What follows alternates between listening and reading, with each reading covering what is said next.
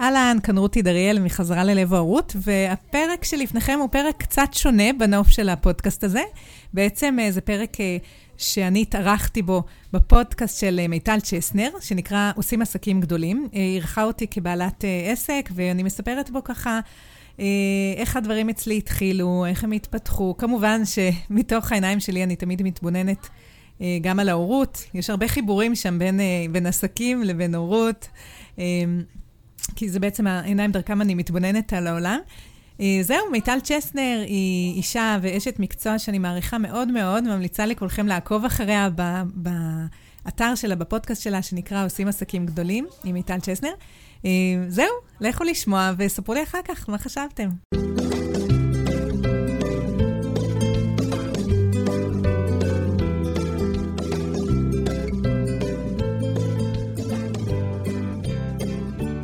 היי חברים, כאן מיטל צ'סנר, והיום אני מארחת אישה שאני גם מאוד מעריכה וגם מאוד אוהבת, רותי דריאל. היי רותי. אהלן. ואנחנו היום בפרק שאנחנו כנראה נמצא לו את הכותרת ואת השם בסוף, כי אמ, אני, אני ככה אתן הקדמה קטנה. אני החלטתי בתקופת הקיץ שזו תקופה נהדרת אה, לעצור קצת את שגרת הפרקים המלמדים שלי ולערוך כמה פרקי רוח עם אה, אנשים, נשים שאני מעריכה ברמה המקצועית עסקית ושאני חושבת שעסקים יכולים ללמוד מהם. ו... ו... ואת רותי אחת מהן ותכף אני ככה תספרי על עצמך ואני גם אספר מהכיוון שלי אה, כדי שאנחנו נוכל לקחת השראה אה, ככה להתבונן או להאזין לתפיסת עולם של ככה אנשים אחרים בעלי ובעלות עסקים אחרים ללמוד מזה ולצמוח ובאמת לקחת איתנו. אני רואה בתקופת הקיץ תקופה דיברתי על זה בפרק הקודם שהקלטתי אחד הפרקים הקודמים שזו תקופה שאנחנו נכנסים לאיזושהי הפוגה בין אם אנחנו הורים ואפילו אם אנחנו לא הורים הלקוחות שלנו יש משהו בקיץ שהוא קצת יותר אה, מושך אותנו אולי טיפה יותר לחופש וקצת אה, אה, האטה בעשייה אנחנו והלקוחות שלנו וזו תקופה מצוינת. אה, לקצת התבוננות ועצירה ולחשוב מה נכון לנו ובאמת להגיע לתקופה של חגי תשרי ואחריהם גם עם אנרגיה וגם עם אה, יצירתיות ורעיונות ודברים חדשים שנעשה. אז זה ככה זה מה שמוביל אותי אה, בבחירת התכנים שאני מעלה פה. אז רותי אני אספר רגע מהמקום שלי ואז תשתפי גם את. את בעלת עסק שאני פעם ראשונה פגשתי אותך בהרצאה שלי אני זוכרת. אה, ישבתי עם אה, דפנה אחותך ו- ואפילו ככה שאלתן כמה שאלות ו- ואת מסוג המצבים שאני בדיעבד אני אומרת וואו איזו אישה מופלאה איזו בעלת עסק מדהימה איזו אישה מקצועית וחכמה ואיך זכיתי להכיר אותך? ביום הראשון הזה שראיתי אותך לא יכולתי לדעת את זה. היום אחרי שככה אני גם אה, ליוויתי אותך בעסק תקופה אז אני יודעת כמה. אני בחרתי בך לפרק הזה כי את מעבר לזה שאת אשת מקצוע מעולה ואני רואה המון הקבלה בינינו במה שנקרא שתינו באות מהאקדמיה ומשלבות את זה עם אה, תובנות וידע מהחיים הממשיים. אה, את מנהלת עסק מאוד רציני עסק עם מחזורים גבוהים ומאוד מאוד יפים עסק שאני כבר קוראת לו זה עסק קטן בינוני. את גם את מדריכת הורים גם פועלת מול הורים גם מדריכות אני אעצר פה תציגי את עצמך ומשם ככה נסביר יותר ו- ובסופו של דבר המטרה שלי זה שאנחנו נוכל לקחת כמה שיותר למידה והשראה ממך לגבי גדילה בעסק כי אני לגמרי רואה בך דוגמה למאזינים והמאזינות שלנו. וואו אז קודם כל איזה כיף של הקדמה מפרגנת ואני חייבת להגיד אה, שזה לגמרי הדדי. אה, גם אני, אני חייבת להגיד ש... תמיד בעולם השיווק, עם כל זה שאני כבר בעלת עסק הרבה שנים, כבר שבע שנים אני רק עצמאית, שבע וחצי שנים. זה, ולפני זה הייתי ככה מש, משולבת, עצמאית ושכירה, ותמיד היה לי איזו רתיעה מכל העולם הזה. זה תמיד נראה לי כזה, אה, משהו כזה צריך לעשות, ועדיף שלא, ואם היה אפשר להימנע מזה. ו... טרידי, סליזי, כזה. כן, ללכלך את הידיים, ואולי עדיף שלא. אז למדתי ככה פה ושם מכל מיני דברים בעיקר שהייתי צריכה ללמוד, לא יודעת איך, איך עושים דף נחיתה, איך עושים זה. ו, וכשהגעתי אלייך זה בעצם פעם ראשונה שהרגשתי שכאילו יש פה משהו שלא, איך אני אגיד את זה, שלא מוכרים לי משהו, לא מוכרים לי אשליה. אה, אני לא, אה, לא איזה חלום נוצץ, אלא משהו שהוא מאוד מחובר לחיים וגם לערכים. שלי זה נורא נורא חשוב, ואני חושבת שגם, אחת הסיבות שמאוד התחברתי אלייך, אני חושבת שיש לנו הרבה ערכים מאוד דומים. אני, אני יכולה עכשיו לספר לך בסוד, אולי את לא, אולי אף פעם לא אמרתי לך, אבל ככה החלטתי באמת שאני רוצה אה, להיות ככה צמודה אלייך, לפחות לתקופה ככה משמעותית. אחרי ששמעתי את הפרק שלך אה, בפודקאסט, שדיברו על ניהול זמן, ואת אמרת שם, כל האפליקציות וכל זה, כאילו, אין לי שום דבר, אני שולחת לעצמי מיילים, ואני עובדת באמצע הבית, והילדות שלי סביבי, ואמרתי, יואו, זה בדיוק כמוני, כל הזמן אני מרגישה שכאילו אנשים אומרים, את צריכה את זה, ואת צריכה את זה, ואת צריכה את האפליקציה הזאת, ואת צריכה את זה, ואת צריכה משרד, ולא, אני כאילו מאוד עושה את הדברים uh, באמת במה שעובד לי, ואמרתי, יואו, איזה כיף לשמוע את זה. עכשיו, זה כאילו דבר נורא נורא קטן, אבל זה מייצג את הפשטות הזאת, ואת ה... לעשות מה שעובד, ולהיות נאמנה לעצמי, לערכים שלי, לזה שאני גם אימא, לזה שאני, יש לי כל מיני מטרות בחיים, אני רוצה להביא טוב, אני רוצה לעשות טוב, אני רוצה להרוויח, ואני רוצה גם זמן פנוי, ואני רוצה שקט, ואני רוצה אה, לגדל את הילדים שלי, וכל הדברים האלה יכולים לעבוד ביחד. לא צריכה להתחפש, לא צריכה להיות מישהי אחרת. אה, אני גם לא צריכה לתעדף מה יותר חשוב לי בחיים. גם העסק חשוב לי, וגם הילדות שלי חשובות לי, וגם האימהות שלי, וגם הזוגיות שלי, וגם הטיולים שלי, הכל חשוב, ואני לא מתכוונת לתעדף, ואני לא מתכוונת אה, להחליט מה יותר חשוב, אני משלבת הכל. נכון, וזה משהו שאת הרגשתי שאת מביאה נורא חזק, ואמיתי. לא כאיזה כותרת או איזה סיסמה או כדי למכור משהו, אלא באמת כי זה מה שזה. ו- וזה מאוד מאוד uh, מחבר בעיניי. איזה אז... כיף, אמרתי שאנחנו, שאני רואה אה, הרבה הרבה דברים אה, דומים אצלנו. נכון, אז ממש בעולם הערכים הרגשתי שיש משהו שמאוד מתחבר, אה, וגם לא, לא לייפות ו- ולהביא את המציאות כמו שהיא, שזה גם משהו ש- שאני מביאה, בעצם אני עובדת עם הורים. אה, גם אה, היום אני פחות עובדת עם הורים באופן פרטני, מי שכבר אני עובדת, כבר הולך איתי אז אני ממשיכה, אבל אני פחות לוקחת הורים חדשים פשוט כי אין לי הרבה זמן. איך את מגדירה את עצמך? מדריכת הורים? איך, איך, יש לך איזושהי הגדרה? אני פסיכותרפיסטית ומדריכת הורים, מה שאני עושה בפועל היום בזמן שלי זה גם להכשיר אנשי מקצוע, יש לי תוכנית הכשרה למדריכי הורים, אה, שהיא בליווי אקדמי של אוניברסיטת חיפה, שזה נחמד. וחוץ מזה, אני גם מלמדת הורים, יש לי קורסים להורים, וזה פחות מלמדת, זה יותר מלווה אותם בתהליכי ליווי בקבוצה, אה, שזה גם משהו שאני נורא נורא אוהבת, ונורא נהנית ממנו, ולא רוצה לוותר עליו. אה, אז אני עושה בעצם בעיקר את שני הדברים האלה, וקצת קצת פוגשת הורים שכבר הולכים איתי תקופה, אז אני גם פוגשת אותם ככה במפגשים פרטניים, אבל זה ממש פחות פחות הפוקוס. אה, אז זהו, את גם משלבת, את גם ככה רק בשביל שיבינו אה, אה, המאזינים את ההגדרה המקצועית, את גם יש לך ככה את ההסמכה האקדמית, פסיכותרפיסטית, ו, ו, וגם מדריכת הורים, תספרי קצת על הגישה או מה את עושה שיבינו ככה את התחום המאוד מאוד ספציפי שלך כדי שיבינו יותר. אוקיי, okay. אז כן, אני פסיכותרפיסטית, זה אומר שיש לי תואר שני טיפולי, ואחרי התואר השני וניסיון עוד הלכתי ולמדתי בית ספר לפסיכותרפיה, כי גם זה תחום שהיום יש בו כל מיני פרשנויות, אבל עשיתי את הדרך הנורא מסורתית. כן. זאת אומרת, אחרי התואר השני הלכתי בבית ספר כזה עם, של עוד שלוש שנים, ובעצם במקביל כל הזמן עבדתי כאימא, לא עבדתי, למדתי כאימא את הגישה ההיקשרותית אה, שזה בעצם גישה ששמה, נשענת על ה... היא תיאוריה של ה-attachment, של ההיקשרות, ומשלבת גם אלמנטים מפסיכולוגיה התפתחותית, גם ידע מתחום המוח, וזה בעצם משהו שהגעתי אליו בכלל כאימא. אה, כשהרגשתי שדברים, אה, למרות המקצועיות שלי וכל זה, הרגשתי שדברים בבית לא תמיד עובדים לי, ושיש לי שאלות, ופער בין ההבנות שלי למה שקורה בפועל, ומאוד מאוד מאוד התחברתי לגישה הזאת, כבר מעל עשור. אה, היא מלווה אותי, ועם הזמן יותר ויותר ככה הרגשתי שהיא מקבלת חלק גדול בחיים שלי, וכשהבת השלישית שלי נולדה לפני שבע וחצי שנים, אז בעצם הרגשתי אה, שאני ממש רוצה לעבוד רק עם הורים. עד אז זה היה נראה לי כמו, לא נעים להגיד, אבל כאילו, להיות מדריכת הורים זה היה נראה לי כזה שינמוך. כאילו, כי כל אחד יכול להיות מדריך הורים, מדריכת הורים, לא צריך בכלל, זה לא תחום מפוקח, זה לא... זה כזה תחום די פרוץ. כן. ואני כבר היה לי, זאת אומרת, לפני הלידה שלה כבר הגעתי למקום שיש לי קליניקה יציבה, טיפלתי במבוגרים, בילדים, כאילו, אמ, היה לי ככה הרבה מטופלים, ואפילו הבטחתי לכולם אחרי הלידה השלישית, עוד חודשיים אני חוזרת. What was I thinking? היא נולדה, לא עניין אותי כלום. בכלל לא רציתי, אז דחיתי את זה קצת וזה, ואחר כך הבנתי, פתאום הכתה בי הכרה שאני רוצה לעבוד עם הורים, אני לא רוצה לטפל יותר בילדים, למרות שעשיתי את זה המון שנים ומאוד אהבתי את זה, אמרתי, אני רוצה לעבוד עם ההורים, יש להם את הכוח הכי חזק להשפיע על הילדים, אני רוצה לתת להם את הכוח הזה, אני רוצה להעצים אותם, שהם ידעו איך לגדל את הילדים שלהם, כי אני כמטפלת יכולה להיות הכי טובה בעולם, אבל את הילד שלהם לשעה בשבוע, והם מגדלים אותו. אני רוצה ש... שהם ידעו כמה כוח במובן החיובי יש להם בידיים, ושידעו איך להשתמש בו. ובעצם אז העברתי ככה את הפוקוס.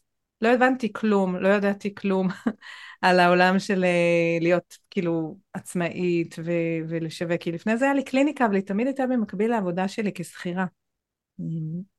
ואז בעצם התחלתי לבנות את זה לאט לאט, את העבודה שלי מול ההורים. בעצם אה, אני אגיד כמה מילים על זה ככה גם בתפיסת העולם שלי כי זה מוביל גם לאיך שאת מנהלת את העסק. אני, אני מאוד מפרידה בין טיפול לבין הדרכה כי טיפול מצד בעל בעלת המקצוע הוא יותר תגובתי. אה, זאת אומרת באים אלייך הורים עם איזושהי סיטואציה ואת מגיבה לסיטואציה ומתוכה אפשר לפתור אותה לפעמים להקל לא ממש לפתור ו... ו- וזה המקום הטיפולי שככה באת ממנו ואז אבל המקום של ההדרכה הוא כבר מקום אחר הוא מקום של מצד אחד למנוע אה, סיטואציות אה, לבוא מראש בגישה שמעצימה ומחזקת ו- ומצמצמת את הסיכוי למשברים וגם אם יש משברים תופסים אותם כשהם קטנים ו- וצומחים מהם.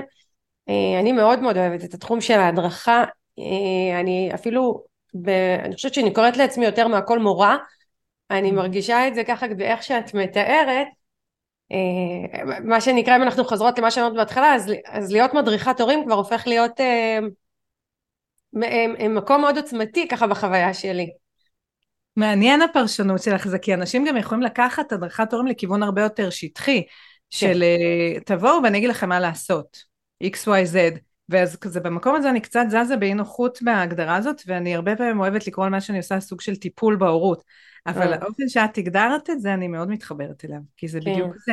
זה לתת להורים את הכוח, שלא יהיו תלויים כל הזמן במישהו חיצוני, שיגיד להם מה לעשות, אלא להתחבר לא, לאינטואיציה הפנימית שלהם, אבל לא ממקום אינטואיטיבי רוחניקי כזה, כאילו, אלא מתוך ידע. מתוך... כן, וזה גם לוקח אותך למקום שהוא יכול הרבה יותר להנהיג mm-hmm. ולהוביל דעה, ומאשר מקום שהוא לא תגובתי. זאת אומרת זה נכון. מקום שכבר אפילו אם אנחנו הולכות לתוך העסק הוא לוקח את העסק למקום שהוא יותר מוביל דעת קהל ויש פה מנהיגות ויש פה את האפשרות ליצור דברים גדולים אה, אז מאוד מעניין זה עולה לי תוך כדי שאת מדברת. מאוד מאוד נכון ובאמת בגישה שאני עובדת איתה אז אחד המושגים הכי חשובים ומרכזיים זה ההובלה קוראים לזה אלפא. כן. אנחנו רוצים אה, אנחנו חיים בעידן שזה מאוד כזה בוא נגיד שרוב ההורים שמגיעים אליי לקורסים ולתהליכים וכל זה, אז הם, הם באים כי הם כאילו מחפשים משהו אחר, לא את ההורות הסמכותנית, או המיינסטרימית, או, גבולות, עונשים, וכל מיני דברים שרואים מסביב, ואז הם מאוד מופתעים לשמוע שבעצם אחד הדברים הכי חשובים בגישה שאני עובדת איתה, זה העניין של הובלה, שההורה רוצה להיות בעמדת האלפא, כי הרבה פעמים באים ממקום כזה שאנחנו רוצים לראות את הצרכים של הילדים ולראות את הצרכי כשרות ואת הרגשות שלהם וקצת מתבלבלים שם, אני רואה את זה המון, הרבה הורים מפרשים את ה... לראות את הצרכים של הילדים כמין להיות, אה, לתת לילדים בעצם להוביל. כן. וזה מקום שהוא, הרבה הורים נופלים שם והילדים, זה, זה לא עושה להם טוב. זאת אומרת, אחד הדברים החשובים זה שילדים כן, לפחות לפי תפיסת עולמית, צריכים לפגוש הורה שרואה את הצרכים שלהם, שרואה את הרגשות שלהם, שנותן להם, מכבד אותם, אבל מוביל. זה מדהים, את, מספר, את אומרת את זה, ומעבר לזה שאני כאימא גם מבינה וגם מתחברת, אה, אז אני הרבה מקבילה לנושא של אנחנו כבעלי בעלות עסקים מול לקוחות שלנו, שזה ממש אה, דומה, אני חושבת שזה פשוט לאן שהעולם שלנו הולך ודינמיקה שאנחנו צריכים מה שנקרא להכיר, להבין, להתנהל בתוכה, המקום הזה ש, שמוביל מתוך כן מחשבה על מישהו אחר, גם אני מול הלקוחות, אני חושבת על הלקוחות, אני מבינה מה עובר עליהם, אני מבינה מה מאתגר אותם ומה הם צריכים, אני גם, יש את המקום שבו אני מאפשרת להם אה, לבטא את עצמם ואפילו לבעוט, ויש את המקום שבו אני אומרת סטופ, מפה אני לוקחת את המושכות ומובילה, ממקום מנהיג, לא ממקום שאומר להם מה לעשות, לא ממקום שמעניש, לא ממקום שרודה במישהו, אה, ובטח לא ממקום שמתאכזב או מתוסכל, אלא באמת ממקום שאני מבינה שאני אה, כדי אה, מה שנקרא לנהל עסק פעיל ו- ויציב אני כן צריכה להוביל אחריי אנשים. אני חושבת שזה מאוד מאפיין את היכולת של עסקים בעיקר עסקים מתחום הייעוץ, אימון, טיפול אבל לא רק ממש אני יכולה לקחת את זה לתחומים של אה, מוצרים, אופנה, עיצוב, הכל. אה, אנחנו בעידן שאני חושבת שממש ממש זו, זו, זו פרשנות שלי אבל אני חושבת שהאנשים ההמונים מחפשים מישהו שיתפוס להם את היד ו- ויגיד להם מה לעשות לא בהיבט התעשי 1 2 3 אלא שמישהו כבר יביא פה קול משמעותי נוכח בולט שיודע מה הוא עושה כי העידן הזה שמה שנקרא כולם יכולים לעשות הכל וכולם צריכים לעשות הכל ו- ומה שנקרא הכל אפשרי ואני במרכז הוא מצד אחד כביכול עושה לנו טוב, מצד שני הוא, הוא עוצר אותנו במקום, הוא לא מאפשר לנו להתקדם ולהשיג הישגים. את מדברת על זה? אותנו. ממש, אני אוהבת לתת בקורסים שלי את הדוגמה הזאת. זה כמו שנניח תלכי לטיול. אה, סתם, את יוצאת עכשיו לטרק בנפאל, אוקיי? ו... ויש מדריך. עכשיו בצד אחד יש תהום, בצד אחד יש הרים, ואת הולכת עם המדריך והוא שואל, מגיעים לצומת כזאת, פנייה, והוא אומר לך, מה את אומרת, ימינה או שמאלה? אז יכול להיות שבפעם הראשונה שהוא ישאל את זה, תגידי, וואי, איזה מגניב שהוא שואל אותי ואכפת לו מה אני רוצה. אבל אם כל הטיול מתנהל ככה והוא כל הזמן שואל אותך, יש מצב שזה יהיה סיוט, את תלכי ואת כל הזמן תפחדי שאת תפלי לתהום, כי אין לך מושג לאן הולכים, וגם הוא אין לו מושג, אחרת הוא לא היה שואל אותך כל שנייה. אז אנחנו לא רוצים להיות המדריך הזה, גם בתור הורים וגם, אני חושבת, כמי שמנהלים עסקים, ככה אני תופסת את זה, לא רוצים להיות במקום הזה שמצד אחד כל הזמן שואל.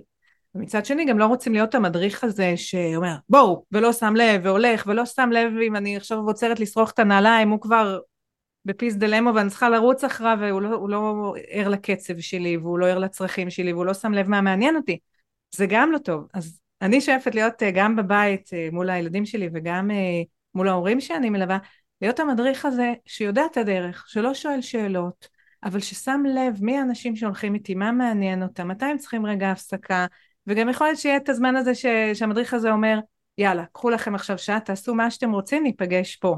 זה לא כל הזמן הכל מתוזמן, אבל אני לא, הוא לא מתייעץ כל שנייה, ימינה שמאלה ולאן הולכים. וזה נגיד, אני יכולה להגיד בתחום של ההורות, שהמון הורים נופלים שם. כל הזמן שואלים את הילד, מה אתה רוצה לאכול?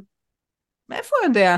כאילו, יש לי תמיד את ה... אני לא אגיד ויכוח, אבל תמיד אני אומרת לרועי, כל ערב הוא שואל את גם מה היא רוצה לאכול, ואז הוא כועס למה היא לא אומרת לו. תניח לה, היא לא, תגיד לה מה יש לי לאכול, כאילו, או נכון. שתציג לה שתיים שלוש אופציות, אבל אתה, אתה, אתה מציף את הילדה כל ערב מחדש, אז uh, הנה אני מלשינה לך על רועי, אבל אני צוחקת. כולנו נופלים שם, כולנו נופלים, ברור, גם אני. רוצים להיות, להיות נחמדים, וזה, עכשיו זה לא גם איזה כלל, אני אומרת לא לשאול את הילדים כלום, ברור שלפעמים נשאל, אבל אנחנו צריכים לבדוק את עצמנו מאיזה מקום אנחנו שואלים. ממקום שבאמת רוצה כאילו יאללה תבחרו זה הכל בסדר מה אני זורמת איתכם או ממקום שאין לי כוח להחליט עכשיו נכון. אחר יחליט. ואז אני מאבדת את ההובלה ואז לפעמים מה שקורה שהילד תופס את ההובלה ואז הילדים נהיים כאילו רוצים לקבוע כל דבר נהיים קצת ילדי אלפא יש את זה המון היום והם בעצם מתחת מאוד מאוד מבוהלים. זה קצת כמו במשל של הטיול אם יש לי את המדריך הזה בנפאל שכל שנייה מתייעץ איתי יכול להיות שכבר יהיה את הרגע הזה שהוא יגיד עכשיו הולכים ימינה עכשיו אין לי מושג אם הוא, כאילו, הוא לא יודע איך וגם אני לא, אבל יכול להיות שאני אגיד לו שמאלה. ואני אריב איתו שהולכים שמאלה כדי לפחות שאני אהיה בשליטה. כן. כי גם לי אין מושג לאן הולכים, אבל אני גם לא סומכת עליו, אז לפחות שאני אחליט. איבדת את האמון, שהוא יודע מה הוא עושה. נכון, אז לפחות אני אחליט. וכזה. כן, כאילו, הגן על עצמי. איזה, זה, זה משל כל כך נכון, אני, את יודעת, אני מקשיבה לך, וה... את, את, את מתארת גישה הורית, אני מאמינה שמה שנקרא גישה היא גישה היא גישה זאת אומרת אם את ככה בהורות את כנראה ככה בעוד דברים בחיים בין אם זה מול לקוחות בין אם זה מול אה, לא יודעת אני אגיד זוגיות אה, מין המקום שמצד אחד מוביל ומצד שני גם אה, מקשיב ומאפשר ומתחשב אם אני אקרא לזה בצד השני ו- וזה מאוד מתחבר לי או אני, אני מסיקה מזה מסקנות לגבי למה את באמת מצליחה להגיע לתוצאות מאוד מאוד יפות בעסק. אני אספר ככה מה, מהצד שלי. אמ, אני מלווה הרבה עסקים, אני הרבה בעלי ובעלות עסקים ויש כל מיני, מעבר לזה שיש כל מיני תחומים וגילאים ו, וסגנונות של אנשים, יש גם כל מיני uh, התנהגויות של עסקים, יש עסקים שאני מלווה ושומרים ו, ותקופות uh, עובדים יותר חזק ותקופות פחות חזק והולכים קדימה והולכים קצת אחורה ומחליפים ומשנים, uh, ככה מגוונים, uh, או שהם קצת נבהלים ולוקח להם זמן ככה לנשום עמוק ולהמשיך קדימה וכאלה. אמ, ו, ו, ומה שמאפיין אותך, סוג העסקים שהם כמוך וגם אני רוב הזמן כזו, אה, זה איזושהי יציבות בהתקדמות שלך.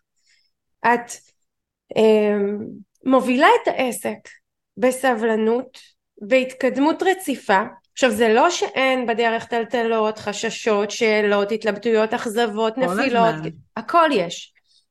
אבל יש בך איזשהו משהו בטוח ש, שבזכותו את מתקדמת וזה משהו שאני מאוד מאוד נהנית לראות אותו בגלל זה גם רציתי שנדבר פה היום אה, אז לפני שאנחנו ככה מדברות על זה כי את היום בזכות המקום הזה במקום מאוד מאוד יפה מעבר לזה שאת אה, מדריכה הורים או הדרכת הורים היום את כבר יותר ממשיכה עם מי שהתחלת יש לך קורסים להורים שזה כבר שזו כבר עליית מדרגה מאוד מאוד רצינית בהיבט של לנהל עסק יציב ועסק יותר בטוח ועסק שיש בו שליטה על ההכנסות וה, וההוצאות ו, וכאלה. אה, את אפילו עלית עוד שלב מאוד מאוד משמעותי ואת מכשירה מדריכות הורים. עכשיו זה, זה שלב מאוד משמעותי כי מעבר לזה של להיות מי שמכשירה אה, אנשי, נשות מקצוע, אנשי מקצוע, אז זה כבר אה, גם מצביע על ידע, על איכות, על הובלה וכאלה, יש כאן הצהרה מאוד אה, משמעותית לקהל אני פה להישאר כי אם אני עכשיו נגיד יוצאת לדרך עם תוכנית ליווי לשנה אני צריכה להיות מאוד בטוחה בעצמי ובעסק שלי וביציבות שלי ולא להיבהל מזה ש, שאולי לא אני לא אצליח אני מלווה עסקים שמאוד מאוד חוששים להתחייב ללמד אנשים פעם בשבוע להיכנס לתוכנית ליווי שתארך ארבעה חודשים כי זה מפחיד אותם הם נורא מתנהלים מעכשיו לעכשיו ובעצם מה שאני אומרת לגבייך ש, שאופן ה... יש קשר הדוק בין זה שעסק שלך גדל ומתייצב ו, והרווחים שלך עולים לאורך השנים לבין האופן שבו אני מרגישה שאת ככה תופסת את העולם ומביאה את זה לתוך העסק. אז רגע לפני שנגיע ל... זה, זה נראה נורא מגניב וכולם בטח רוצים לדעת איך הופכים להיות זאת ש... שיש לה עסק שמורכב מכל הטוב שיש לתחום להציע איך התחלת מאיפה זה התחיל? מה, מה, מה היה שם בהתחלה? האם כל הזמן חשבת שיהיה לך כזה עסק גדול, שתכשירי מדריכות, שיהיו לך קורסים? האם ראית את זה או, או, או שהתנהלת אחרת? מעניין אותי לדעת. אז ברור שלא ראיתי את זה, אני הבן אדם הכי לא מתוכנן. ראי אה, שקבענו, האופן שקבענו את השיחה היום, אה, שזה היה חצי ספונטני. כן. אני, עכשיו אנחנו מקליטות את הפרק ביולי, אה, אני כן. יודעת שאני רוצה חופש, כאילו, ופיניתי את הזאת, אין לי מושג לאן ניסע. כאילו, אני הבן אדם הכי לא מתוכנן בערך בעולם. אבל כן ידעתי שיש לי משהו שמאוד חשוב לי להביא ולהוציא. זאת אומרת, כשהיה לי את, ה, את הדבר הזה שאני רוצה לעבוד עם הורים, שזה הקטע שלי, ושם אני רוצה לשים את האנרגיה, אז כבר היה לי 15 שנה, אולי אפילו קצת יותר ניסיון בקליניקה, זאת אומרת, לא הגעתי מאפס. זאת אומרת, זה גם משהו שחשוב לזכור, אני חושבת שכבר הבאתי איתי, זה בשלות מקצועית. אמ, כן. אבל לא הבנתי יותר מדי בעולם הזה באמת של להיות עצמאית. אה, אז לא חשבתי רחוק, אני חייבת להגיד. לא תכננתי, לא ידעתי לאן זה יגיע, לא ידעתי לאן הדברים ייקחו אותי. אמ, ומה שכן עשיתי זה, זה מאוד הבאתי את האיכויות של מה שאני בעצם מלמדת, הגישה הזאת שאני עובדת איתה, גישה היקשרותית התפתחותית, אני גם חיה אותה בבית, בהורות שלי, גם מלמדת אותה, וגם היא משפיעה בכלל על תפיסת העולם שלי. זה כאילו העיניים דרכם אני רואה את העולם. ואחד הדברים שאנחנו מדברים עליהם זה בעצם, זה גישה שהיא נשענת על התפתחות. יש התפתחות, זה כמו צמח. את לא עכשיו זורעת, אה, לא יודעת מה, אה, אני נותנת לפעמים בקורסים שלי את הדוגמה של עגבניה. את זורעת זרע של עגבניה, אין לך ישר עגבניה. נכון. בהתחלה אין לך כלום. אחר כך יש לך כמה כאלה, כאלה נבטים, ואז הם צומחים, ואז את יודעת איך נראה פרח של עגבניה? לא. הוא צהוב, ושעיר כזה, והוא לא נראה בכלל כמו עגבניה. ואם את לא מאמינה באיזשהו מקום בכוח של הטבע, או באיזושהי התפתחות של דברים, אז את יכולה להיכנס לפאניקה ולהגיד, וואי וואי, צריך ללמד את הפרח הזה להיות עגבניה, אני אקח אותו למומחים, ניתן לו תרופות, אה, ניתן לו מדבקות, לא יודעת מה, הוא צריך ללמוד. לא, את מחכה בשקט, את ממשיכה להשקות, ובסוף יוצאת לך עגבניה. זאת אומרת, יש פה איזשהו תהליך התפתחותי, ויש לנו פה איזשהו שותף, בואו נקרא לזה הטבע. אוקיי? תהליכי התפתחות. ואני מאוד חיה את הדבר הזה, ואני חושבת שגם בתפיסה העסקית שלי זה, זה בא לידי ביטוי. כי אני זורעת זרעים. אני עושה את מה שאני רוצה, נגיד אני כותבת, או אני מקליטה פרק בפודקאסט, אני לא יודעת אה, לאן זה ייקח אותי, אני לא, אף פעם לא אקליט פרק לפודקאסט ויגיד, אני אקליט פרק כי יש לי קורס בעוד חודש, ועכשיו הפרק הזה אמור למלא לי את הקורס. לא, אני לא חושבת על זה ככה. הפרק, הפרק הזה נגיד הוא זרע. מתי כן. הוא ינבוט, מה יצא ממנו, לא יודעת. אני צריכה לעשות את מה שאני עושה כי, כי זה חשוב לי, כי יש לי מה לתת, כי יש לי מה להביא, אבל אמ, יש, כאילו, יש את הדבר הזה שיש לתהליכים איזשהו קצב, איזשהו, איזשהו, אמ, איזושהי התפתחות, זה דורש סבלנות, ואותו דבר כל הזמן קורה עם ילדים. דיברתי על עגבניות, אבל זה גם עם ילדים. אני עכשיו אה, רוצה נורא שהילדה שלי תהיה עצמאית. האם היא תהיה עצמאית בגיל שנתיים? לא. אני לא יכולה ללמד אותה להיות עצמאית בגיל שנתיים, אני יכולה לתת לה את התנאים הכי טובים, שככל שהיא תגדל, הפירות האלה של העצמאות יבואו לידי ביטוי, וזה לשים לב לפירות מאוד קטנים בדרך. כן. עם ילדה בת שנתיים זה יהיה אה, לראות את הרגע הזה שהלכתי שנייה לשירותים והיא לא רצה אחריי והיא הסתדרה בעצמה, וואו, איזה כיף. אני לא מצפה ישר שהיא עכשיו תעשה הכל לבד, אז אני... תבשל לעצמה. בדיוק, זה לסמן את הרגעים הקטנים, להיות ברזולוציה של לראות את ההתפתחויות הקטנות ולשמוח בהן, ולהבין שהדברים לא מגיעים בבום. אין משהו אחד שאני אעשה וזהו. איזה מדהים לשמוע אותך אומרת את זה. את יודעת שאני מסכימה עם כל מילה ומתנהלת ככה. אני אשאל אותך, את אמרת, באתי עם ניסיון של 15 שנים בקליניקה, ו- ואני רוצה להגיד לך שזה לא מובן מאליו, שוב, כי אני מלווה הרבה עסקים, ויש אנשים שהגיעו מקליניקות יציבות, וכשעברו להיות עצמאים, לא היה להם את, ה, את האורך רוח הזה כן אה, להיות סבלנים ולהתחיל להביא אנשים באופן יזום לקליניקה שלהם ובטח ובטח לעשות את המעברים לתהליכים אה, מובנים יותר, קורסים, אחר כך הכשרות, כאילו, באמת יש פה דברים מאוד מאוד משמעותיים. מעבר לזה שזה משמעותי למכור אותם, זה משמעותי בכלל להיות זו שמחליטה להוציא דבר כזה לפועל, להיות זו שאומרת אני הולכת ליזום קורסים משל עצמי, אני לא א' נציגה של אף מכון אני לא... הייתי בהתחלה נציגה של מכון בשנים הראשונות. כן, לא, אוקיי, אבל יש איזשהו שלב שבו את אומרת, אה, בוא נגיד ככה, אם את לנצח היית נציגה של מכון ולא היית משתחררת מהכבלים האלה של להיות נציגה של מכון, היה מאוד מאוד קשה להגיע למקום הזה שכבר יש לך קורסים משלך ובטח ובטח הכשרות. אמ, אז, אז אני אומרת שנכון, באתי עם ניסיון מקצועי, אבל זה עדיין, האתגרים, כמו שאמרת, של עסק קטן, אה, בכלל, של עסק באופן כללי הם חדשים, וזה מדהים אה, לראות איך את מתמודדת איתם ואני רוצה לשאול אותך שאלה ככה מאוד פשוטה כי בוא נגיד ככה היום יש לך קבוצת פייסבוק. אני אתחיל דווקא ממשהו אחר. אני יש לי פודקאסט כבר מעל שלוש שנים שאני מאוד מאוד משקיעה בו ועד היום יש לו 35 אלף האזנות ואת הפודקאסט שלך אני חושבת שאחרי חצי שנה או פחות כבר הגעת למאה אלף האזנות אוקיי? לא קצת יותר אבל פחות משנה כן. עדיין כוכבת אמיתית, זה לא מובן מאליו, אלה לא נתונים טריוויאליים. כשסיפרת אז אני מיד באתי לרועי ואמרתי, אתה יודע, יש לרותי מאה אלף האזנות והוא התפעל גם, כי אנחנו יודעים להעריך כמה זה מדהים. אז למה אני אומרת את זה? אני אומרת את זה כי זה איזושהי אה, אה, עדות למה שנקרא איזו קהילה יש לך, כמה אנשים אה, מקשיבים לך, מעריכים אותך, נותנים בך אמון, יש לך קבוצת פייסבוק גדולה, שוב, יש את הקורסים ואת הפעילויות שככה מעידים על אותה יציבות של העסק. מה עשית בהתחלה? איך, התחלת את כל הדבר הזה? אה, הרי אני מניחה שהיה יום אחד שבאת עם אה, קורס והצטרפו אליו, לא יודעת, שלושה ארבעה אנשים, אה, איך זה מתחיל? אני רוצה לנרמל את זה לאותן בעלות מקצוע, בעלי מקצוע שנמצאים בשלב הרבה הרבה יותר ראשוני, שהמקום שאת נמצאת ואני נמצאת מרגיש להם נורא נורא גדול ואפילו בלתי מושג, ואנחנו הגענו אליו מה שנקרא, אני קוראת לזה כמו מלאכת סריגה, לולאה ועוד לולאה ועוד לולאה ופתאום זה הופך להיות סוודר. אה, אז, אז ככה מה את יכולה לשתף מפה? ממש ככה, הן עלולות, למרות שאני לא יודעת לסרוג, הבת שלי סורגת, היא כל הזמן, היא לומדת באנתרופוסופיה, היא כל הזמן מנסה ללמד אותי, אבל... זה מדהים עם הילדים של היום, שהם פשוט פותחים סרטוני יוטיוב ולומדים... לא מיוטיוב, היא לומדת בבית ספר, היא סורגת, אבל אני לא יודעת כלום לסרוג. אה, אני חושבת שזה להסכים, זה בדיוק דווקא בגלל שלא תכננתי אה, להיות, אה, נורא לגדול, אלא הייתי מאוד מחוברת למה שאני עושה, והסכמתי, הסכמתי להעביר את הקורס עם השלושה אנשים. הקורס הראשון שהעברתי היו בו שלושה אנשים. זה מדהים. הקורס שאחר כך רציתי לפתוח, אני זוכרת, נראה לי שאף אחד לא הגיע.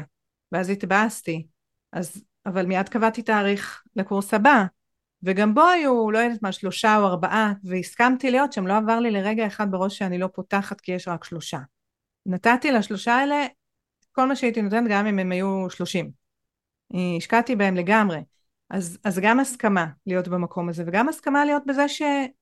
לא מכירים אותי, לא יודעים מי אני, למה שיבואו, זאת אומרת לא התמרמרתי, לא על האנשים שלא יודעים מה הם מפסידים, לא על העולם הזה, לא על הפייסבוק, אני לא יודעת, כל מיני דברים כאלה, לא נכנסתי בכלל למקום הזה, אלא באמת ניסיתי להבין איך זה עובד. אז אנחנו מדברות על שבע וחצי שנים אחורה, אני חושבת שגם... זאת אומרת, כשראית תוצאה מסוימת, אז, אז את אמרת דבר יפה, ניסיתי להבין איך זה עובד, זה לא הסתכלת עליה כאמת מוחלטת שאת יודעת למה היא קורית או לא קורית, אלא נכון. יש פה משהו, משהו שצריך לעבוד איתו. נכון. ניסיתי להבין איך זה עובד. ואז, אה, את יודעת, זה היה פייסבוק של לפני שבע וחצי שנים, לא היה לי, היה לי סתם חשבון, לא היה בו כלום, כאילו, לא... אז התחלתי קצת יותר לכתוב, ואז נגיד היו קבוצות שהתעסקו, אה, היום יש המון קבוצות שמתעסקות בהורות, בכל מיני גישות, ואז לא כל כך היו. נכנסתי בעיקר כי הייתי עם ילדה קטנה, אחרי עם אחים גדולים, כאילו שכחתי הכל כזה, מה, מה הם עושים, מתי הם ישנים, אז נכנסתי כל מיני קבוצות של הורות ראשונית, וראיתי, בשביל, בשביל עצמי כאימא, וראיתי שאנשים מעלים שם כל מיני שאלות, וראיתי שיש לי מה להגיב, מה לתת להם, אז פשוט עניתי, בנדיבות, לא מתוך זה שהם יבואו אליי, וכאילו, ואני אמכור להם משהו, אלא באמת עניתי, ולאט לאט התחילו להכיר אותי בקבוצות האלה. וזה היה איזה שנה או משהו כזה, שככה אנשים התחילו לפנות אליי, מתוך זה שהם קראו פה תגובה שלי ושם תגובה שלי וכאלה, בלי שפרסמתי משהו ספציפי. ו, וככה באמת התחילו להגיע אליי באופן אה, פרטני. ואחרי איזה שנה כזה שעשיתי את זה, אמרתי, אולי אני אפתח קבוצה שלי. כי כל הזמן לא היה לי נעים בקבוצות של אחרים, כאילו, לכתוב, ואז שואלים אותי, ואז כאילו, לפ, כאילו, לפ, כאילו לפרסם את עצמי וזה. אה, או אם אני פותחת קורס, אפשר להגיד שם, אי אפשר להגיד, ואז אמרתי די, אני פשוט אפתח קבוצה שלי. אז זה נגיד היה איזה סוג של אה, קפיצה שלקחתי על עצמי במובן הזה של אה, אני עושה פה איזשהו צעד, אני כאילו מוציאה את עצמי החוצה. זה לא חושבת שזה בהכרח הדרך היחידה. זאת אומרת, יש עוד, את יודעת, עוד המון דרכים. כן. במקביל גם פרסמתי בשכונה שלי, כל פעם שפתחתי קורס אז פרסמתי ורוב האנשים הגיעו מהאזור. זאת אומרת, אנשים שגרים בשכונה שלי. קהל קרוב קודם כל. נכון. כמו שאנחנו קוראות לו, קהל שקצת יותר נגיש ויותר קרוב מתחילים איתו ולאט לאט המעגלים מסביב מתחילים לעבוד. נכון, אז אני חושבת שזה קרה במקביל, גם לאט לאט התחילו להגיע השלושה האלה מהשכונה שעשיתי איתם, ואז אחר כך אה, עוד קורס שעשיתי גם בשכונה הגיעו ארבעה, ונורא נורא השקעתי בהם, ואז הם סיפרו לחברים שלהם, ואז הם פנו, זאת אומרת זה לא קרה בבת אחת, וזה לא קרה בבום, וזה לא קרה מהר, שלא יהיה פה טעות, זה קרה לאט, לאט, לאט. אני רוצה עוד לעצור אותך ולשים דגש על עוד משהו. אמרת, השקעתי בהם מאוד. וזה גם משהו שהוא לא מובן מאליו לעסקים. אני מגלה אצל עסקים שהם מצפים גם שמה שנקרא הקהילה שלנו תגדל מהר, גם שאנשים יקנו מה שרצינו בפורמט שרצינו, וגם מצפים שהכל יהיה אוטומטי ויזרום, ואני לא אצטרך להתעסק הרבה, ואני לא אצטרך אה, אה, להיות מעורבת ולהכיר כל משתתף ומשתתפת בליווי שלי, ולהעמיק בהם, כאילו נורא רוצים שהכל יהיה מהיר, אוטומטי, רווחי. אני לא יודעת אם זה נובע מזה שמוכרים הרבה הרבה אשליות בשיווק ובפרסום, או מזה שאנחנו בעידן של הצפה כללית, לאו דווקא הצפה צרכנית, הצפה הורית, הצפה מהרבה מאוד, מאוד כיוונים, ואנחנו, כמות האנרגיה שלנו מוגבלת, אז אנחנו מנסים לנקות רעשים. אבל זה שאת אומרת השקעתי בהם מאוד, אני רגע מתעכבת על זה, כי זה לא מובן מאליו.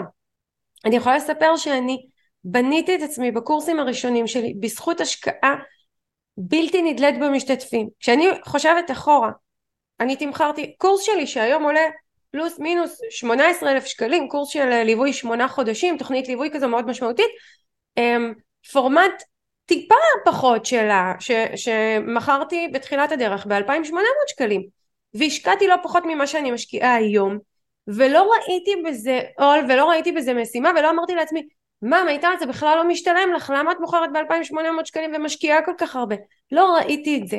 ראיתי את זה שהתחייבתי כלפי אנשים שיש לי משהו להביא לעולם שאני רוצה לתת להם תחושה שהם קיבלו משהו ממש ממש טוב וזה מה שיבנה אותי ואת התוצאות של זה אני אראה בעוד אני לא יודעת אפילו מתי בעוד שנים אבל זאת הדרך להתנהל. ממש זה בדיוק בדיוק אותו דבר. לא לרגע לא חשבתי כאילו יש כך אה, רק שלושה אנשים, זה לא שווה לי, אז אני אתן להם פחות. ממש לא, נתתי להם... או שאני לא אפתח, כי זה רק שלושה נכון. משתתפים. בטח שאני אפתח. זה לא עבר לי בראש בכלל, ובכלל, כאילו לא ציפיתי ל... זה ברור שהם רוצים להרוויח כסף וזה, אבל היה לי גם את הפריבילגיה, כי הייתי כאילו עם אה, תינוקת, וכאילו עוד הגדרתי את עצמי כזה, קצת אחרי חופשת לידה, לא היה לי ציפיות נורא נורא נורא להרוויח, אז גם, את יודעת, לפעמים כשאתה מאוד רעב, אז אתה, זה לא שהיה לי עודף כסף, היה חסר כסף, אבל, אה, אבל היה לי נורא ברור שקודם כל כאילו זה הבית וקודם כל זה הילדה שלי, זה בחירה שלי, לא שאני אומרת שכל אימא זה, זה הסדר עדיפויות שלה צריך כן. להיות. אבל לי זה היה... אבל זה, זה מאוד טבעי בשלב תינוקות. נכון. גם לי זה היה טבעי, זאת אומרת שתינוקת היא הרבה יותר זקוקה לי ובתקופה הזו אנחנו מצטמצמים אפילו ו- ואני יודעת שאני מביאה הביתה פחות uh, מהרגיל וכי לא יודעת תראי אני זה, זה כבר תפיסת העולם שלי, אני אומרת לאמהות, אם עכשיו מקשיבות לנו אמהות לפני הלידה, אחרי הלידה, מבחינתי זה מצב מקודש עבורי. אני חושבת שאישה אחרי לידה צריכה לנוח, אני חושבת שהיא צריכה להחלים מהלידה ומההיריון וכל מה שזה, ואני חושבת שהיא צריכה לאפשר לעצמה ולתינוק, לתינוקת שלה, את הזמן עד שהיא תרגיש שהגיע הזמן לשחרר קצת ו- ולהיפרד יותר, ו- ולמה אני עוצרת רגע ואומרת את זה, שזה לא קשור לפרק שלנו, אבל אני כן חייבת להגיד כי יש לי לא מעט מאזינות שהן אה, אה, נשים שהן אחרי לידה וכאלה אה, זה, זה א', יש מצבים בחיים שהם ראויים לעצירה, ראויים שאנחנו נשים דברים לפני הרווח שלנו, והם זמניים. וזה אחד מהם, ואני רוצה לתת לגיטימציה לאותן נשים שהן אחרי לידה ומרגישות צורך להאט כרגע בעסק, גם על חשבון ההכנסות. מבחינתי האישית זה מבורך, אני מעודדת את זה, ואני גם יודעת שזה זמני וזה נגמר.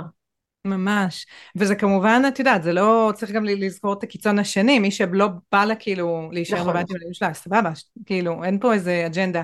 אה, תמיד אני... לא, למה אני אומרת את זה? כי העולם שלנו משדר לנשים, תהיי הכל. כן. גם תהיי פעילה, גם תרוויחי כסף, גם תטפלי בילדים, גם תהיי אימא נוכחת, גם וגם וגם וגם וגם. בוא נשים את הדברים על השולחן, בעיקר בעסקים. אני מאוד מאוד מבינה למה אימא לילדים קטנטנים בבית מצליחה לפנות פחות זמן לעסק ופחות אנרגיה להתפתחות וזה לא, ו- ו- ושוב אם מישהי מחליטה שזה מה שמתאים לה אני מברכת גם על זה. אני, אני פשוט אומרת שמי שכאן נמצאת במצב הזה אה, זה בסדר, זה טבעי וזה הגיוני לא להרגיש לא טוב עם עצמנו. נכון. ו- והדוגמה שאת מביאה היא מדהימה כי אפשר גם וגם. אני הייתי כמוך, הילדות שלנו, גאיה שלי בת שש וחצי, ילדה שלך בת שבע וחצי, אה, אני כשהחלטתי לחזור, אחרי חופשת לידה, קודם כל הייתי בחופשת לידה אחרי חודשיים בחופשת לידה רועי יצא לחופשת לידה ואז הרווחנו מכל הכיוונים כי שנינו היינו בבית שנינו היינו נוכחים המשכתי להניק ו, ומה שנקרא הוא היה איתי וגיבה אותי יכולתי לחזור לעבודה במינונים המתאימים לי ואחרי ארבעה חודשים בערך חמישה חודשים הוא חזר לעבודה. הבאתי מטפלת לשלוש פעמים בשבוע אה, לארבע שעות בבוקר ו, ובזמן הזה עבדתי. כאילו שילבתי במינון המתאים לי ו... אז גם אצלי אני חושבת הייתי נורא מושקעת בה והעבודה כאילו מה שעשיתי שהתחלתי ככה לפתח זה גם היה הזמן הזה בשבילי שהייתי צריכה קצת בנפרד ממנה. אה, זה היה זמן התפתחות שלי גם בעוד אה, צורות אבל, אבל לא היה לי שם זאת אומרת זה, זה סיפק עוד צרכים. את הזמן שלי בנפרד את התחום העניין שלי את מה שיש לי להביא לעולם וזה לא היה רק סביב כסף. כן. ו... ואז בגלל זה גם לא, לא, לא הייתי חשבונאי כאילו לא פנקסנית. לא עשיתי חשבון, כן, לא עשיתי, לא, לא פתחתי את הפנקס, אמרתי, רגע, כמה עלה לי פה, כמה הרווחתי לשעה, כאילו לא, פשוט עשיתי, ואמרתי, בוא נראה מה, מה יצא מזה. כאילו, יכולתי לתת איזשהו צ'אנס ולהיות סבלנית. עם, תמיד גם ידעתי שאני יכולה לחזור להיות uh, שכירה כשאני ארצה, כאילו עבדתי לפני זה במרכז לטיפול בהפרעות אכילה, הם היו מאוד שמחים שאני אחזור, לפני זה בבתי ספר לילדים עם קשיים, אה, בקופות חולים, יכולתי תמיד לחזור לעבודות האלה. אה, כן. בחרתי לא לעשות את זה, רציתי לתת צ'אנס למשהו אחר. את יודעת, אני עוד פעם עוצרת אותך כי אני רוצה לחדד עוד נקודה בהקשר, את אומרת דברים כל כך יפים וחכמים, את לא הגדרת את עצמך באמצעות העסק. נכון. ולא באמצעות התוצאות שלו. זאת אומרת, היה לך מאוד ברור מי את, מי את ברמה המקצועית, היה לך מאוד ברור מה המטרות שלך שהן הרבה מעבר להביא לקוחות, הם אה, מה שנקרא להפעיל את המוח, לחזור לדברים שאני אוהבת שהם אופייניים לי כ, כאישה, כאשת מקצוע בנפרד מהיותי אימא, וזה מה שהוביל אותך. ו- נכון. ו- וזה כל כך חשוב ולא מובן מאליו. זה המרחב שלי כאילו להתפתחות גם. נכון. לא רק להרוויח בו כסף. ו... וכסף הגיע, וזה כיף, וזה לא, לא אגיד, זה נחמד, זה כיף להרוויח כסף, אפשר לעשות איתו הרבה דברים, בטח כשבאמת שאת אימא ושיש לך ילדים, יש הרבה מטרות, אני לא מזלזלת בכלל בכסף, אני לא אומרת שאנחנו צריכים רק לעשות מה שאנחנו חייבים ולהתנדב כל היום. ברור שיש משמעות לזה, אבל זה לא היה הדבר היחיד. אה, ולא, ובטח לא אה, צמוד לתוצאה, כאילו, כן. עשיתי פעולה, עכשיו תוצאה, חייבת להתבטא בכסף, לא. היה לי כאילו איזשהו אורך רוח, וכמו שאמרתי, זה גם אורך רוח מול הילדים. לא יודעת מה, נכון. יש לילד uh, טנטרום, אני לא מצפה שאיך שאני אגיב עכשיו, עכשיו, עכשיו, יגרום לזה שלעולם לא יהיה לו טנטרום. אני מבינה שיש פה איזשהו תהליך, משהו צריך, כאילו, יש הרבה דברים שקורים, זה אף פעם לא משהו אחד נקודתי שאני אעשה ויפתור את הכל. אני לא מאמינה, גם כאימא וגם כמי שמלמדת ומלווה הורים אחרים, אין קסם. אני תמיד אומרת, אם היה אבקת קסמים שאפשר לפזר על הילדים והם יהיו כל מה שאנחנו רוצים, שהם יתנהגו אה, באופן שאנחנו רוצים, הייתי נותנת אותה, הייתי מחלקת אותה בחינם, באמת, לא הייתי מרוויחה השקל. נכון. אין, אין, והדברים לוקחים זמן, וככל שאנחנו יותר מנסים דווקא לאחוז בשליטה, ו- ולחשוב שיש את התוצאה הזאת והזאת שאנחנו נעשה, וזה מה שישנה את הכל עם, עם הילדים שלנו, אה, אנחנו דווקא הרבה יותר מבטאים את החוסר אונים שלנו, ודווקא אה, קצת מאבדים מההובלה שלנו. כי הובלה זה גם רגע לחכות ולזכור שדברים לוקחים זמן, ושאנחנו רוצים להסתכל גם על התמונה ממבט יותר גבוה. להסתכל על תמונה יותר גדולה. לא רק על הפסיק הנקודתי כל הזמן. אני תמיד מראה בקורסים שלי של מתחילים את הספר הזה, זום, לא יודעת אם את מכירה אותו. לא. זה ספר נורא חמוד, הוא כולו ציורים. זה מתחיל באיזה ציור שאת לא מבינה מה קורה, ואז כאילו, כאילו התמונה מתרחקת, התמונה הבאה, אה. רואים שזה קרבולת של תרנגול, ואז מתרחקים מאוד, ורואים ש... לא משנה, רואים גם כל פעם יותר מרחוק, זום אאוט, זום אאוט, זום אאוט, עד שכאילו בסוף כבר כזה יוצאים מכדור הארץ. כן. יש לנו לכולנו נורא נטייה להיות בקרבולת של התרנגול, גם uh, בהורות שלנו, גם ב- ב- בעסקים, בכל דבר, וצריך שנייה רגע לקחת את הזום אאוט, ולראות את התמונה נכון. רגע יותר בגדול. זה, זה, זה לא הכל נקודתי, זה לא הכל ליניארי. וזה, וזה ממש ברמה של uh, תפיסת עולם. זה לא... זה מאוד מתחבר לי, אה, השבוע, שב... לפני כמה שבועות כשעשיתי את כנס עסקים גדלים בנחת, אז נשאלתי שם על ידי שתי משתתפות לגבי מיטל מה את עושה כשמתקשרים לקוחות אה, ואת לא מצליחה לסגור לקוחות קרים אה, אה, איך מציבים גבולות מול לקוחות כל מיני שאלות שהרגשתי שאם מראש נתנהל נכון בהובלה ובמנהיגות זה בכלל לא יגיע וגם כשזה יגיע אני לא אצטרך להתמודד נקודתית עם כל מיני סיטואציות, אלא אני אדע להגיב מה שנקרא מגבוה, מלמעלה, מה, אני קוראת לזה מעל הבמה שלי.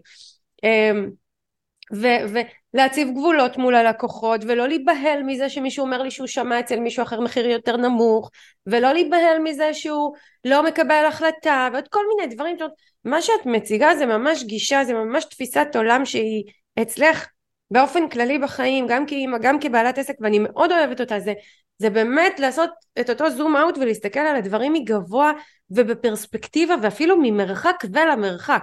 אני תמיד אומרת שאני עכשיו יוצאת מהבית ואני נוסעת לאילת. אז אני לא רואה את אילת. כשיצאתי מהבית אני לא רואה את אילת. אבל אני יודעת שאני בדרך. ויכול להיות שאני אני נוסעת, נוסעת, נוסעת, ולוקח המון המון המון זמן עד שאני רואה את אילת. אבל ויכול להיות אפילו שאני אתבלבל ואני אטעה בפנייה ואני אצטרך להסתובב הכל יכול להיות אבל אני בסוף אגיע ו- וקצת לפני אני אראה אותה. ויכול להיות גם כשאני אגיע. אליה והיא לא תהיה כמו שחשבתי שהיא. לא זה כל כך מצחיק אותי באמת אפילו הדוגמאות שלנו כי אני אני תמיד נותנת דוגמה נגיד לכוונות טובות אוקיי? ואני אומרת כוונות טובות זה כמו ווייז וזה ממש דומה רק מכיוון אחר. למה מה זה כוונות טובות? זה נניח אני קמתי בבוקר והחלטתי שהיום אני אהיה אימא נורא נחמדה ואני אהיה סבלנית לילדים שלי ואני אתעניין בהם ו- וכל זה, ואני לא, לא אכנס למאבקים, אני אהפוך דברים למשחק. הגיעה איזושהי שעה בערב, אין לי כוח לכלום, אני אומרת צורחת עליהם, לכו למיטות, אוקיי? ואז משהו שקורה להרבה הורים. ואז עכשיו אפשר להגיע למקום הזה של שיט, מה אני שווה, כלום לא עובד לי, ואני כאילו... וה... אני לא בנויה לזה, זה לא בשבילי. בדיוק, והגישה הזאת, זה, זה לא עובדת. ואני אומרת, דווקא פה, ברגעים האלה של הכישלונות והדברים שלא מצליח לנו כהורים, אה, וכבני אדם בכלל, הכוונה שלנו היא כל כך חשובה, ואני אומרת, הכוונה היא כמו ה-Waze שלנו, כי אם אני אומרת, זה הכוונה שלי, אני רוצה להיות יותר סבלנית. אז אה, זה אומר שאני מיד אצליח לעשות את זה? לא. זה אומר שאני לפעמים אולי גם צריכה לכבד רגע את הגבולות שלי. אולי יש איזו שעה שאחריה אני כבר לא יכולה לתפעל יותר ילדים, אז זה ממש בסדר. ואולי הצבתי לעצמי ציפיות לא הגיוניות. נכון. אולי לא דאגתי לעצמי, אולי הציפיות שלי לא ריאליות, אבל אם הכוונה שלי היא, היא להיות נניח, סתם אני לוקחת את הדוגמה, זה יכול להיות אלף דברים להיות סבלנית, אה, או, ל, או ל, לראות את הצרכים שלהם, אני אגיע לשם, זה כמו הווייז, והווייז לפעמים לוקח אותנו עכשיו באמת לאילת, אולי הוא ייקח אותי דרך ג'לג'וליה, הוא עושה לפעמים דרכים מאוד מוזרות, אבל בסוף אני אגיע, זה ממש הדוגמה.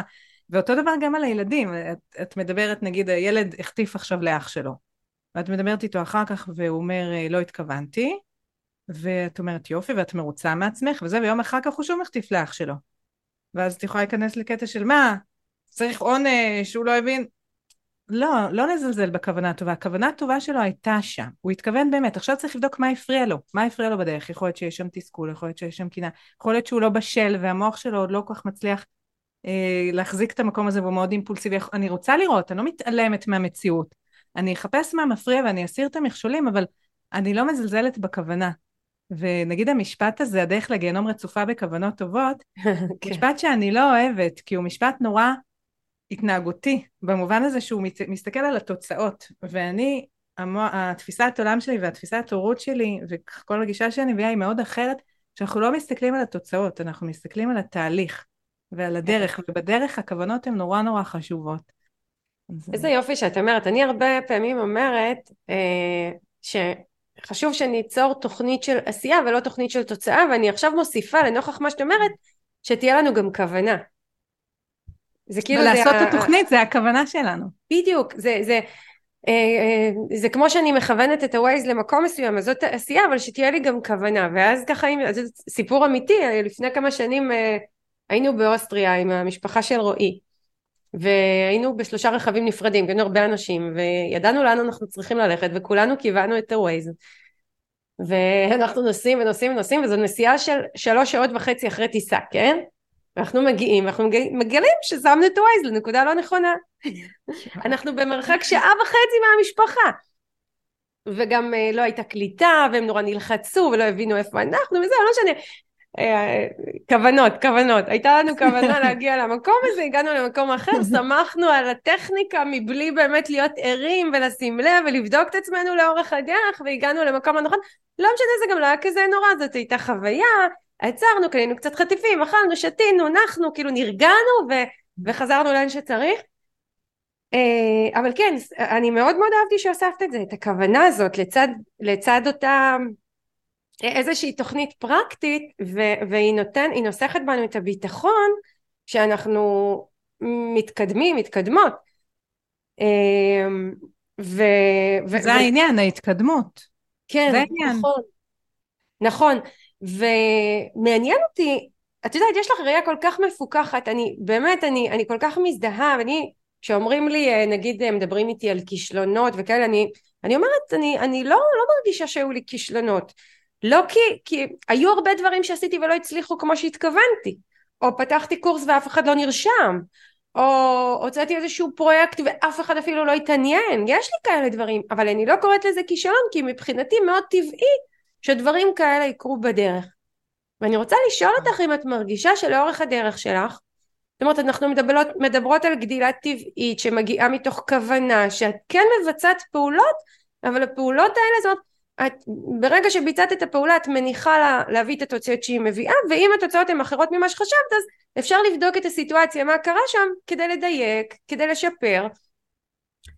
את מרגישה שהיו לך כישלונות, אכזבות, דברים משמעותיים שאת יכולה לספר עליהם? אני חושבת שזה קצת דומה למה שאמרת, היו, אני יכולה להיזכר בכל מיני דברים, אה, באמת קורסים שאף אחד לא נרשם, או שהיו מעט מדי אנשים, או שזה דרש ממני יותר ממה שרציתי, או שאני באתי עם איזה משהו שאני נורא מתלהבת וכאילו האנשים לא, לא בעניין בכלל, אני חשבתי שכולם רק חיכו לזה ובכלל כן. לא, הייתה איזה, איזה, איזה קורס שפעם עשיתי, וכאילו לא, אחד לא התלהב מזה, ומצאתי את עצמי נורא נורא צריכה לדחוף עד שאמרתי, טוב, אולי פשוט לא. אה, ברור שזה מאכזב, כשאת באה עם משהו ואת נורא מתלהבת ואת אה, כאילו... בטוחה מצפה... שעלית על משהו וגילית ש... שכולם רק חיכו לזה. את המתלהבת היחידה, זה קרה לי עם הכנס האחרון. כן, אמ, אז כן, יש לי דברים כאלה שאני, שאני יכולה לזכור אותם, אבל אה, אני, קצת כמו שאת אומרת, אני לא רואה בזה כישלונות, כי, כי תמיד חשבתי, אוקיי, אז מה הדבר הבא? מה אני יכולה ללמוד מזה? כאילו, מה אני יכולה... זאת אומרת, כן, יש אכזבה ויש באסה, אבל זה כאילו אף פעם לא גרם לי לחשוב, טוב, אני מתפטרת. כאילו, זה כמו להגיד, אני מתפטרת מלהיות אני, כאילו, או מהחיים כן. שלי, אני לא, הכל... את לא מסיקה מסקנות על עצמך, כאישיות מקצועית ואישית, זאת אומרת אני כן טובה, אני לא טובה, אני כן מצליחה, לא מצליחה, זה בכלל לא מגיע למקום האישי, הוא נפרד מה, מהתוצאות של העסק, ואת אפילו לא מסיקה מסקנות על העסק, זה לא שאת אומרת העסק שלי לא מוצלח, העסק לא, שלי לא עובד, לא.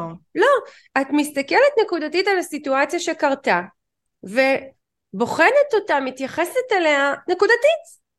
ואז כן. בגישה כזו אנחנו יכולות להתקדם כי אנחנו לא מסיקות על עצמנו מסקנות הרסניות עלינו ועל העסק שלנו. ממש, אני ממש לא לוקחת לשם, ואני אפילו חושבת ככה דברים, אה, עוד דברים, נגיד דברים שלא תמכרתי נכון, מצאתי את עצמי עובדת נגיד ממש קשה. אמנם, אני אומרת, לא לעשות את הפנקסנות, אבל אם זה נגיד לקחתי לעצמי פרויקט שהוא ארוך, ואני רואה שהוא סוחט אותי, והוא אפילו לא מתגמל אותי, זה מאוד מבאס, ואני מחויבת ואני כבר עושה אותו, אבל זה מבאס. נכון. אה, או כל מיני דברים כאלה, היו לי כל הזמן, לא כל הזמן, אבל הרבה. או לקוחה אה, שמאוד השקעת בה ואת מרגישה שהיא לא מצליחה לזהות את זה וחובת תסכול או... זאת אומרת, קורים לנו דברים לא כאלה. זה אני לא מתרגשת, זה קורה הרבה, אבל כן, אנשים שעושים כזה דוולואציה לתהליך, נגיד שפתאום משהו לא עובד ואז שום דבר לא שווה ושוכחים את כל הדרך שקרתה בדרך. כן, כל, יש הרבה דברים כאלה, אבל זה באמת לא לוקח אותי למקום של אה, כאילו, מה אני שווה, מה העשייה שלי שווה, אולי להפסיק, זה אף פעם לא משהו ששובר לי ברוח, אבל אני כן נותנת לעצמי הרבה הפוגות והפסקות. זאת אומרת, אם אני כן מרגישה שזה עושה לי מיוס, אני מבינה שאני צריכה מנוחה, ובשנים האחרונות, וזה הרבה, בז... מאז שאני ככה איתך, זה כן קרה, באמת, בזכות אה, דברים שלמדתי על ניהול עסק, כי לא ידעתי, עשיתי הכל מאוד אינטואיטיבי ומהבטן. כן. ולא היה לי כל כך אפשרות לעשות הפוגות, כי לא ידעתי מה יהיה, לא היה לי יציבות, ודווקא זה כן ממש אני יכולה לזקוף לזכות התהליך איתך. ברגע שנהייתה לי יותר יציבות, יכולתי להנכיח ולשים על השולחן את זה שאני זקוקה להפוגות. אני לא רוצה לעבוד יותר משמונה חודשים בשנה. כן. אז אני בקיץ עם הילדים, אני רוצה חופש. אה, בפסח אני רוצה חופש. אני כאילו, אני דואגת לעצמי לחופשים האלה, ובזכות היציבות שהגעתי אליה מבחינת ה... אני יודעת פחות או יותר כמה אני ארוויח, ואני יודעת איך זה יחולק, ואני יכולה לפרגן לעצמי את החופשים האלה. כי הרבה פעמים המאיסות הזאת, או הדבר הזה של אה, אם משהו לא מצליח לי, אה, הוא יכול כאילו לשבור אותי, זה מבחינתי מספר על זה שעברתי את הגבול של עצמי. נכון. שלא כיבדתי את הצורך שלי בהפוגה, במנוחה, ב... כאילו, בלדאוג לעוד אספקטים בחיים שלי. אני מאוד מאמינה במנוחה. כאילו, אין לי בעיה לעבוד קשה, אבל מנוחה זה ממש אלמנט חשוב, ובגישה שאני הבאתי איתה זה גם אחד האלמנטים הכי חשובים. מנוחה רגשית זה מה שאנחנו רוצים לתת לילדים שלנו, שהם יצמחו ויגדלו רגשית, וגם כן. לעצמנו. את יכולה לזהות ממש סיטואציות בעסק שזה בלט לך, שאת אומרת, איזה מזל שעצרתי, כי, כי קרו דברים ממש טובים בעקבות זאת. בטח, כל פעם שאני עושה הפוגה קורים דברים טובים. אני מנסה לחשוב על דוגמה. אה, אפילו, אה, אפילו התוכנית הכשרה שפתחתי, זה היה ככה באמת בעקבות uh, חופשה, זה, זה הסתובב לי בראש כמה שנים, שיחקתי מהרעיון וגם המון פנו אליי ושאלו אותי, אה, אם אני, כאילו אנשים שאלו, את מכשירה אנשים, את מכשירה, ואמרתי לא, ו, ואז הייתי באיזושהי חופשה, ופתאום, פתאום נראה לי, למה לא? למה לא בעצם? כן, הניקיון הזה, השקט הזה, הסביבתי, הוא מאפשר לנו אה, למצוא, פתאום יש בהירות. פתאום רעיון שרץ לי הרבה מאוד זמן בראש ואפשרתי לו להיות בלי להתעקש למצוא לו כרגע את התשובה הוא פתאום, פתאום הופך להיות משהו שהוא ברור לנו. נכון, וזה גם שם את הדברים באמת בפרופורציה.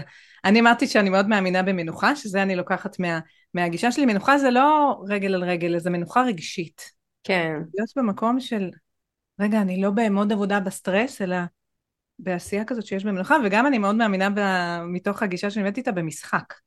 שמשחק זה בדיוק לעשות פעולות לא לשם התוצאות. זה ההגדרה כאילו של המשחק, שזה לא, זה לא על אמת, זה לא למען תוצאה, זה יותר למען התהליך, ויש שם כיף.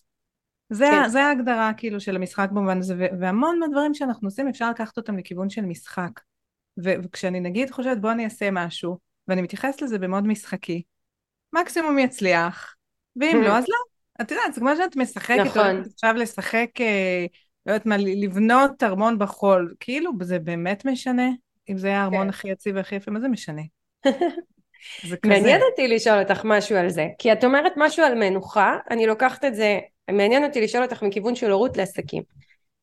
כי עסקים מרגישים שהם לא, אני איתך לגמרי, אני חייבת מנוחה, זה לא שאלה, אני גם לא חושבת שעסק צריך לנוח רק אם הוא מצליח. אני חושבת שלפעמים דווקא כשדברים לא מצליחים צריך לנוח. אמ, אז לא לקשור את זה לתוצאות, אבל מעניין אותי לדעת, אני חושבת כאימא.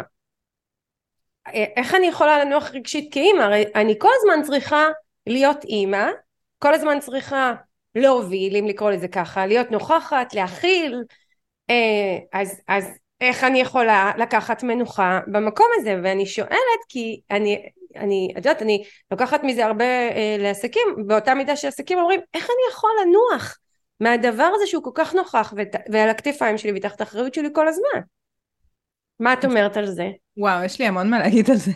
המנוחה נגיד בעיקר של הורים. אמ, קודם כל זה להבין מה נותן לי מנוחה, כי זה לא תמיד יהיה השטנץ של מהו מנוחה. כי יש זה לא תמיד לטוס לחו"ל. בדיוק. או אני זוכרת נגיד שהבכור שלי נולד, כל הזמן אמרו לנו, אתם חייבים לשמור על עצמכם, על המנוחה, על הזוגיות, תצאו פעם בשבוע, ו- וכזה מאז שהוא היה נורא קטן, לקחנו בייביסיטר והיינו יוצאים, וזה מה זה לא היה מנוחה. אני הייתי יושבת שם בסטרס עם הטלפון, הוא התעורר, אה, שאבתי לו חלב, הוא בכה, הוא... איזה מנוחה ואיזה נעליים, זה לא טען אותי וזה לא נתן לי שום מנוחה. והיינו צריכים להבין, נגיד, שלנו הרבה יותר מתאים, נגיד, לצאת ביום שישי בצהריים, בכלל לא בערב. זה הרבה יותר נעים לנו. אז למצוא מה המנוחה שנות, ש, שלי, ובאמת לא דווקא לטוס, וזה יכול להיות גם דברים נורא קטנים. בתקופות שאני מרגישה באמת, נגיד אני אקח מההורות, שאני מרגישה שאני לא מצליחה לנוח ושיש עומס, ואחד הילדים נגיד עובר משהו, וגם הילדים שלי הם לא כרטיסי ביקור והם ילדים והם עוברים תקופות. כרטיסי ביקור זה הגדרה מעולה. כן, אז הם לא.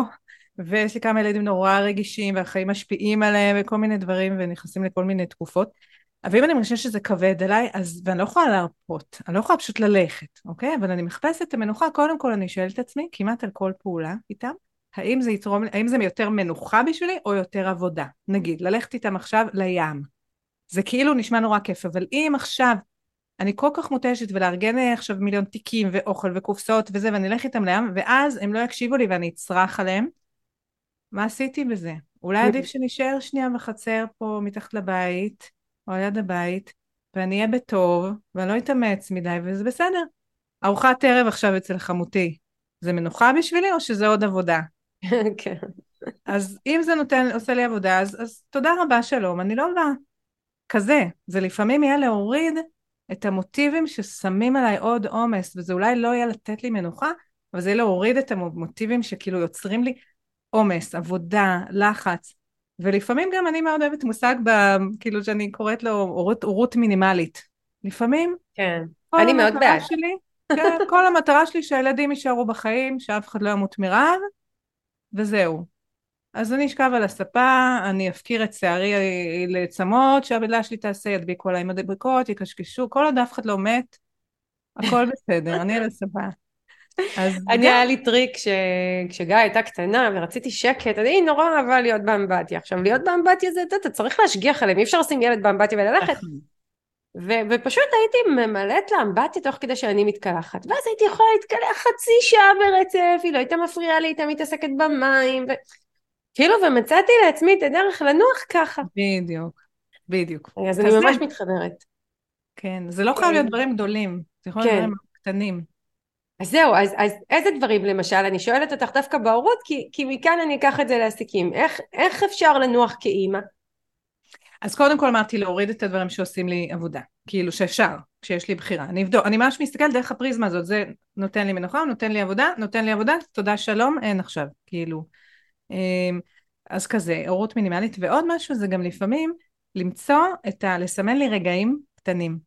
לפעמים כן. שאין לנו כוח, אז אנחנו כאילו איכשהו מתנהלות, ואז צריך לכבות איזה שריפה, אז אני אבוא ואגיד אוף וזה, אבל אז כשרגע הם נסוגים, אז אני, כאילו הם בעניינים שלהם, אני אלך לבשל, לשים כביסה, לשלוח מייל, וחלק מהלתת לי מנוחה בתקופות האלה זה רגע לשהות ברגעים האלה, לנסות לסמן אותם. ממש, אני לוקחת איזה, יש לי בראש איזה דוגמה שלפני מיליון שנה הייתי, המרכזי שלי היה לדעתי בן שנתיים. הוא עוד רגע בן 14, כן? ואני זוכרת שהייתי איתו בים, סתם עברנו איפשהו מאיזה יום הולדת והלכנו לים, והוא נכנס למים והוא רדף אחרי הגלים, והוא היה כזה חמוד, והאור כאילו בשמיים היה מושלם, והמזג אוויר היה מושלם, ואמרתי לעצמי, איך אין לי מצלמה? אה, איך אין לי טלפון כאילו עליי, איך אני לא יכולה לצלם את זה? ואז אמרתי לעצמי, תצלמי את זה בראש, תזכרי, תזכרי את הרגע הזה, את המים, את האל. תקשיבי, אני עד עכשיו זוכרת את הרגע הזה. זה רגע כן. שכאילו הבאתי את עצמי להיות בנוכחות, שמה. וזה, ואני זוכרת את הדוגמה הזאת, כי בתקופות העמוסות לפעמים העניין הוא לחפש את הרגעים ש, שהם כאילו בסדר ואנחנו נדפדף אותם, ורגע לנסות שתי דקות, לא עכשיו לשבת להשתפך עליהם, אבל שתי דקות, וואי, הם משחקים פה בהרמוניה, יש שקט. אני לוקחת לעצמי את הנשימה. כן, ואני מצלמת לי, אני מתייקת את הרגע, אני מסמנת, אני אוספת לי את הרגע הזה. כן. ולא מדפדפת אותו, וזה דרך אגב, גם בעסקים, אני חושבת שזה כאילו לחגוג הצלחות קטנות, רגעים קטנים, לא לצפות לדברים הגדולים. זה כל כך ככה. את יודעת, אני אומרת לגבי חופשים, יש לי אפילו פרק בפודקאסט על חופש, אז אני אומרת, מצד אחד, אני בעד לקחת חופשים יזומים, את יודעת, אה, לאו דווקא מעסק, באופן כללי, חופש משפחתי, יש חג, לצאת לחופש וכאלה, ואני אומרת, חוץ מזה, לקחת חופשים במהלך השבוע, אני חושבת שכל עסק צריך להשאיר לפחות יום אחד שבו אנחנו לא מחויבים לכלום, מכיוון שאנחנו מאוד עמוסים בהרבה משימות ובהרבה כובעים אז אנחנו צריכים קצת יותר חופש מאחינו השכירים לטעמי. ולכן יום אחד שהוא מה שנקרא אין בו הגדרה. לא, אני, לא הקליניקה שלי פעילה ולא עסק שלי ולא מקבלת לקוחות ואני פשוט חופשייה לעשות מה שאני רוצה. ואפילו בתוך היום לא לתכנן את היום שלי כך שאני עכשיו לצורך העניין שמונה שעות תשע שעות בעסק נגיד נגיד שהילדים שלי באים מהגן בארבע חמש אני לא ממלאת את כל היום הזה בעשייה, אלא אני ממלאת אותו בחצי מהזמן, או שני שליש מהזמן, ומשאירה לעצמי הרבה אוויר. וואו, ואני... זה אני מה זה צריכה לקחת וללמוד, אני גרועה בזה ממש. זה אפילו לא, את יודעת, זה כאילו, אני, אני חושבת שבאמת אני מאוד מקבילה את זה להורות, כי לי, אני לא יודעת איך לך, אבל לי, לי ההורות לא קלה. כי אני מאוד כזו, גם לי לא. אני, אני מרגישה אחריות שלי. רגשית לביטחון שלהן, לא, לאישיות שתצמח מהם, לבריאות שלהם, וזה הרבה פעמים מאוד מכביד עליי, נורא קשה לי להוריד את זה ממני, את האחריות הכבדה לילדות, ו... אה, ו- ו- ולכן אני כל הזמן שם. זאת אומרת לא, לא סתם המשרד שלי בבית והדלתות שלו פתוחות מה שנקרא בכל רגע שמתאים לכם בואו תיכנסו אין גבולות תמיד תמיד אני כמו מין איווה אבזה כזאת שכאילו ברק בואו.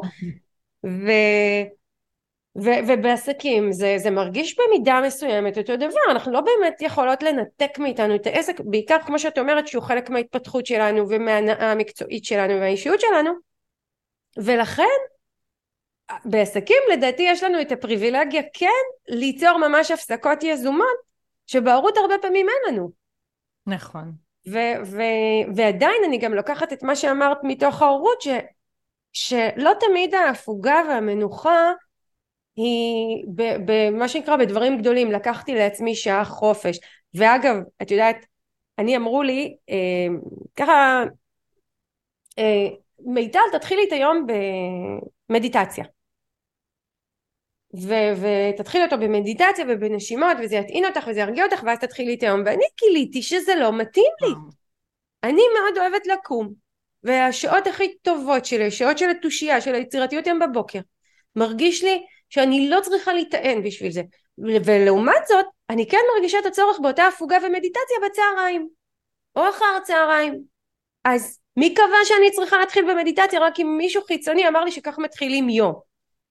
או למשל את האימונים שלי אני, אני משתדלת לצעוד כל יום. יותר כיף לי לצעוד בשבע בערב. למה אני חייבת להתחיל את הבוקר בצעידה? כי מישהו אמר לי אז אותו דבר פה, אני, אני באמת לוקחת ממה שאת אומרת, לא, לא, לא להתייחס למה שאמרו לי שנכון, אלא להקשיב לעצמי ולדעת מה נכון לי, ולזהות את ההפוגות ואת המנוחה, במיוחד כשאנחנו מדברות על זה שהיא לרוב רגשית.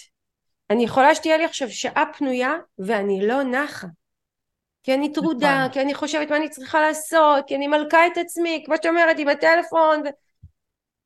אז, אז, אז זה לא שם.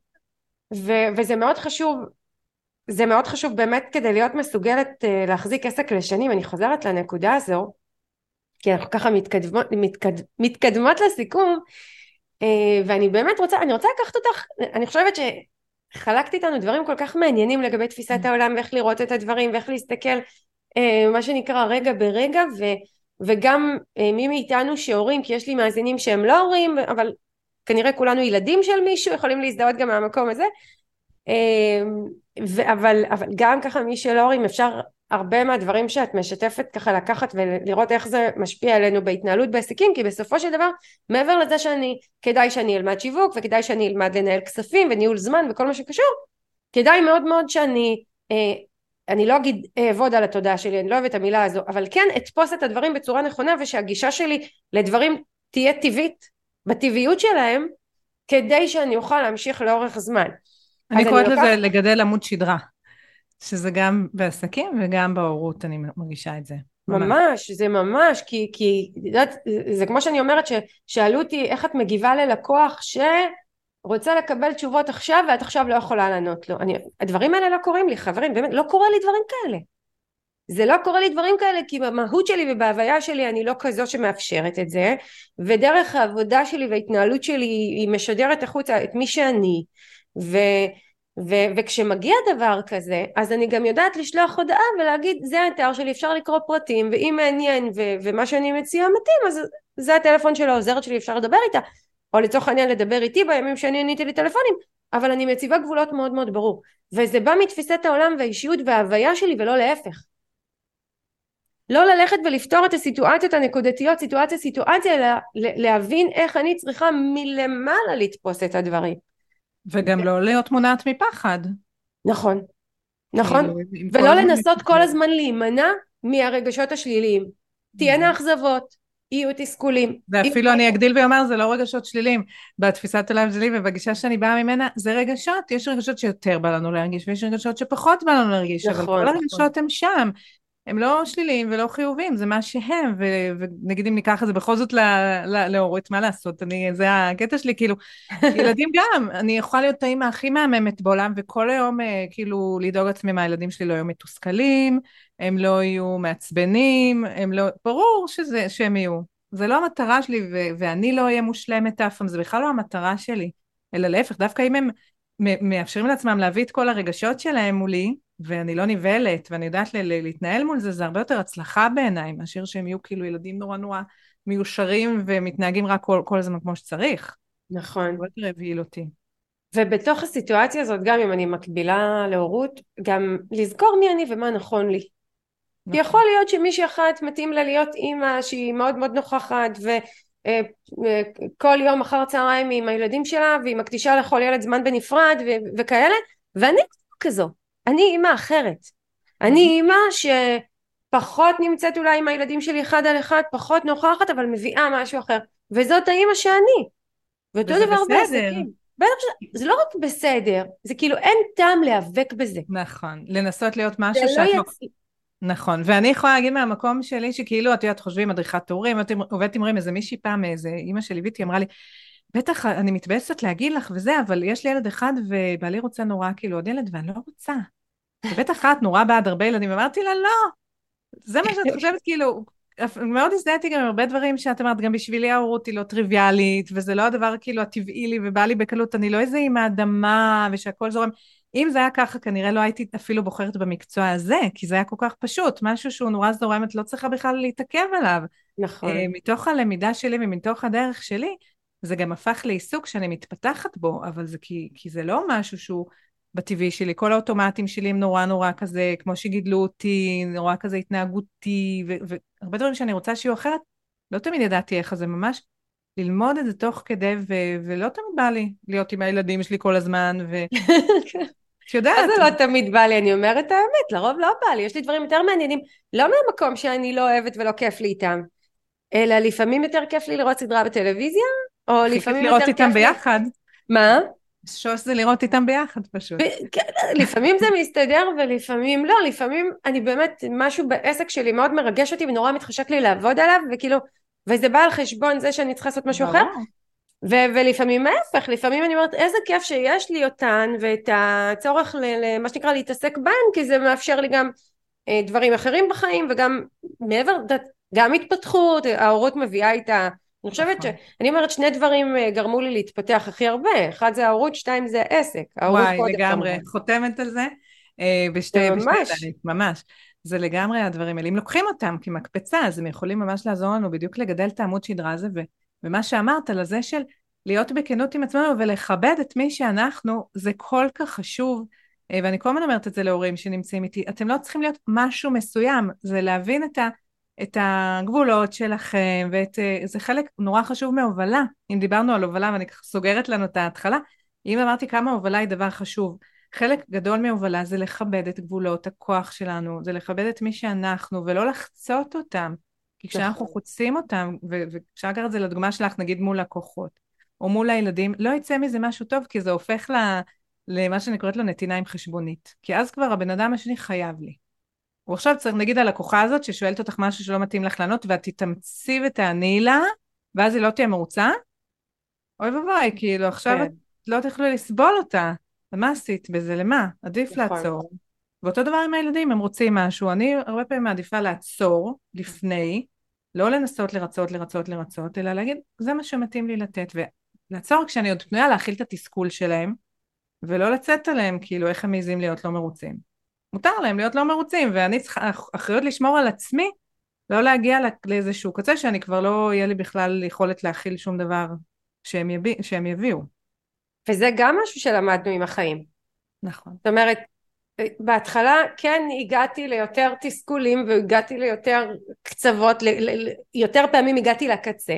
היום אני כבר יודעת לעצור הרבה לפני ויותר קשה לטלטל אותי מאשר uh, ובהורות ובעסקים, כי אם בהתחלה דברים היו נראים לי סוף העולם. את יודעת, אני תמיד צוחקת על זה שכשילדתי את הבת שלי רומי, אז אני הייתי צריכה להפסיק להניק אחרי שלושה חודשים, כי הייתה איזושהי תרופה שהייתי חייבת לחזור לקחת ואסור להניק איתה. והייתי בטוחה שסוף העולם הגיע, כי כל האימהות שלי נמדדה בהאם אני מניקה או לא, כי הייתה בת שלושה חודשים. והיום אני מסתכלת בפרספקטיבה של השנים, בסופו של דבר זו טיפה בים. והילדה שלי גדלה והפכה להיות נערה מדהימה, אותו בת 18, אה, גם אם מגיל אה, שלושה חודשים התחילה לאכול, אה, את יודעת, תרכובת מזון לתינוק. ו... ו- ו- ומה שנקרא פיתחתי את הפרספקטיבה שכשעם יעל ובטח ובטח עם גיא הצעירה שלי כבר, כבר לא טולטלתי כל כך ב- בכל סיטואציה ואותו דבר בעסקים ואני חושבת שאם אנחנו ככה באות עם, פה עם המסר המשמעותי אה, זה באמת לאפשר לעצמנו את הלמידה ולהבין שזאת הדרך. ואם אני מתייחסת, מתייחסת לעסק שלי, אה, או מה שנקרא לתהליך שאני עוברת כתהליך, ואם אני ממוקדת בתהליך ולא ממוקדת במטרה, אז מגיעות התוצאות הטובות. זה לא סותר. אנשים לפעמים אומרים לי, לא, לא, מיטל, את לא מבינה, אני חייבת כסף בחודש, אין לי ברירה. ואני אומרת, אני מבינה, אבל דווקא אם תהיי עכשיו ממוקדת רק בתוצאה ותלחצי חזק ו- ותשלחי מסרים ותלחיצי את הקהל ותבטיחי להם הבטחות ותורידי מחיר כל הדברים האלה גם לא יביאו מכירה. גם אם הם יביאו מכירה היא לא תהיה רווחית יהיו שם לקוחות לא טובים ואת תצטערי מאוד ביום שאחרי כי תייצרי לעצמך איזשהו נזק תדמיתי בעסק וגם תהיי מתוסכלת עם עצמך. לעומת זאת אם תנשמי עמוק ותביני שכדי להשיג את התוצאה הטובה את צריכה לבוא באיזון וברוגע ו... ומה שנקרא לכתוב מסרים לא לוחצים אלא מסרים שהם יותר שכלתניים ויותר מסבירים את הדברים בפרספקטיבה אז את גם תקבלי את התוצאות שאת רוצה את אותה גדילה. גם תמצאי פתרונות מעשיים וחלופיים במידה וזה לא יצליח כמו שרצית ולא תייצרי לעצמך איזשהו נזק שתצטערי עליו וזה גלגל שהוא מתעצם. זה כמו כדור שלג שגדל וגדל אם אנחנו מתחילות להגיב בלחץ ממש, וואי, דיברת עכשיו, סתם עלה לי כזה דימוי, זה כמו נגיד אה, בעולם אה, הזוגיות כזה, יש לחוצה לחוצה, וזה כאילו זה הכי עובד הפוך. את לא יכולה להיות נואשת, זה הכי מבריח. אה, ממש. זה, כן, אני כאילו עם אותו בן זוג חמשת אלפים שנה, אבל, אבל אני זוכרת איך זה כאילו, שאת צריכה רגע לדאוג לעצמך ולבוא ממקום חזק יותר, או ממקום יציב, ולא חזק, ממקום שלא מתערער ואת לא נואשת. יש נכון. משהו בנואשות, שהוא שם המון אחריות, לגמרי תודעתי, זה שם כאילו המון לא על הצד השני. זה המון על הצד השני, וזה פוגע בהובלה שלך, את החיים שלך, מעבר ללהוביל אחרים, זה קודם כל להוביל את עצמך. נכון. את עצמך. ו... ואני אקח אותך למקום שלך בעסק היום. היום את כבר, יש לך עסק שהוא מייצר הכנסות של ככה מאוד מאוד גבוהות, מאוד יציבות, קהילה פעילה, קורסים שנפתחים, באמת אה, כיף לראות, את פותחת מחזורים, הם מתמלאים, זה כבר לא בהתחלה שלושה ארבעה אנשים, כבר פחות, יש פחות סיכוי שתפתחי ולא יהיה אה, מחזור לא יתמלא, הקורסים מתמלאים גם בהורים, גם בהכשרות, את כבר סיימת אה, שתי, שני מחזורי הכשרה נכון. מקצועית, באמת במקום מאוד מאוד יציב, במקום מאוד חזק, העסק שלך, אני רואה אותו מהצד, הוא עסק פעיל ויציב, זאת אומרת אנחנו כבר רואות פה יציבות, ו, ושתינו יודעות שגם כשיש יציבות זה לא אומר שסיימנו להתפתח, להפך, זה מביא פה... לגמרי, ומה את חושבת שאין לי פעמים שאני אומרת יואו, כאילו לכל, כמו, כמו לכל אחד, גם לי יש את הרגעי חרדה האלה שפתאום עולה לי יא, אה, אולי פתאום כל זה, זה, זה רק קרה במקרה. אולי זה ייגמר. את מתחזה, כן, כאילו זה, זה לא אמיתי, זה, זה פשוט היה לי מזל, נכנסתי בזמן הנכון וזה, זה בטח תכף ייגמר וכל זה, יש לי את הרגעים האלה, ואז בעצם העבודה שלי היא להגיד, אוקיי, ונניח זה ייגמר, נניח עוד שנה, זהו, הכל ייגמר. אני העבודה? לא, יש לי עוד כל כך הרבה מה לתת ומה לעשות, ואני אעשה משהו אחר, זאת אומרת, זה לא... אה, אני מנסה לפחות להזכיר לעצמי ברגעים כאלה, כי יש תמיד את החרדות ואת הדאגות, נכון, גם לי. שום דבר לא מובן מאליו, ואני בראש ובראשונה, כל הדברים האלה הם לא בזכותי כי אני כזאת מוצלחת, אלא בזכות האנשים שהולכים איתי. זה כן. ה... הם אלה שאני כאילו מכירה להם תודה, ו- נכון. ושמחה בהם, ואין לי שליטה. הם, את יודעת, יום אחד אולי יאבדו בעניין וילכו למקום אחר, זה יכול לקרות, אין לי באמת שליטה על זה. אבל כן יש לי שליטה על זה שאני יודעת שאני אהיה בסדר. ש...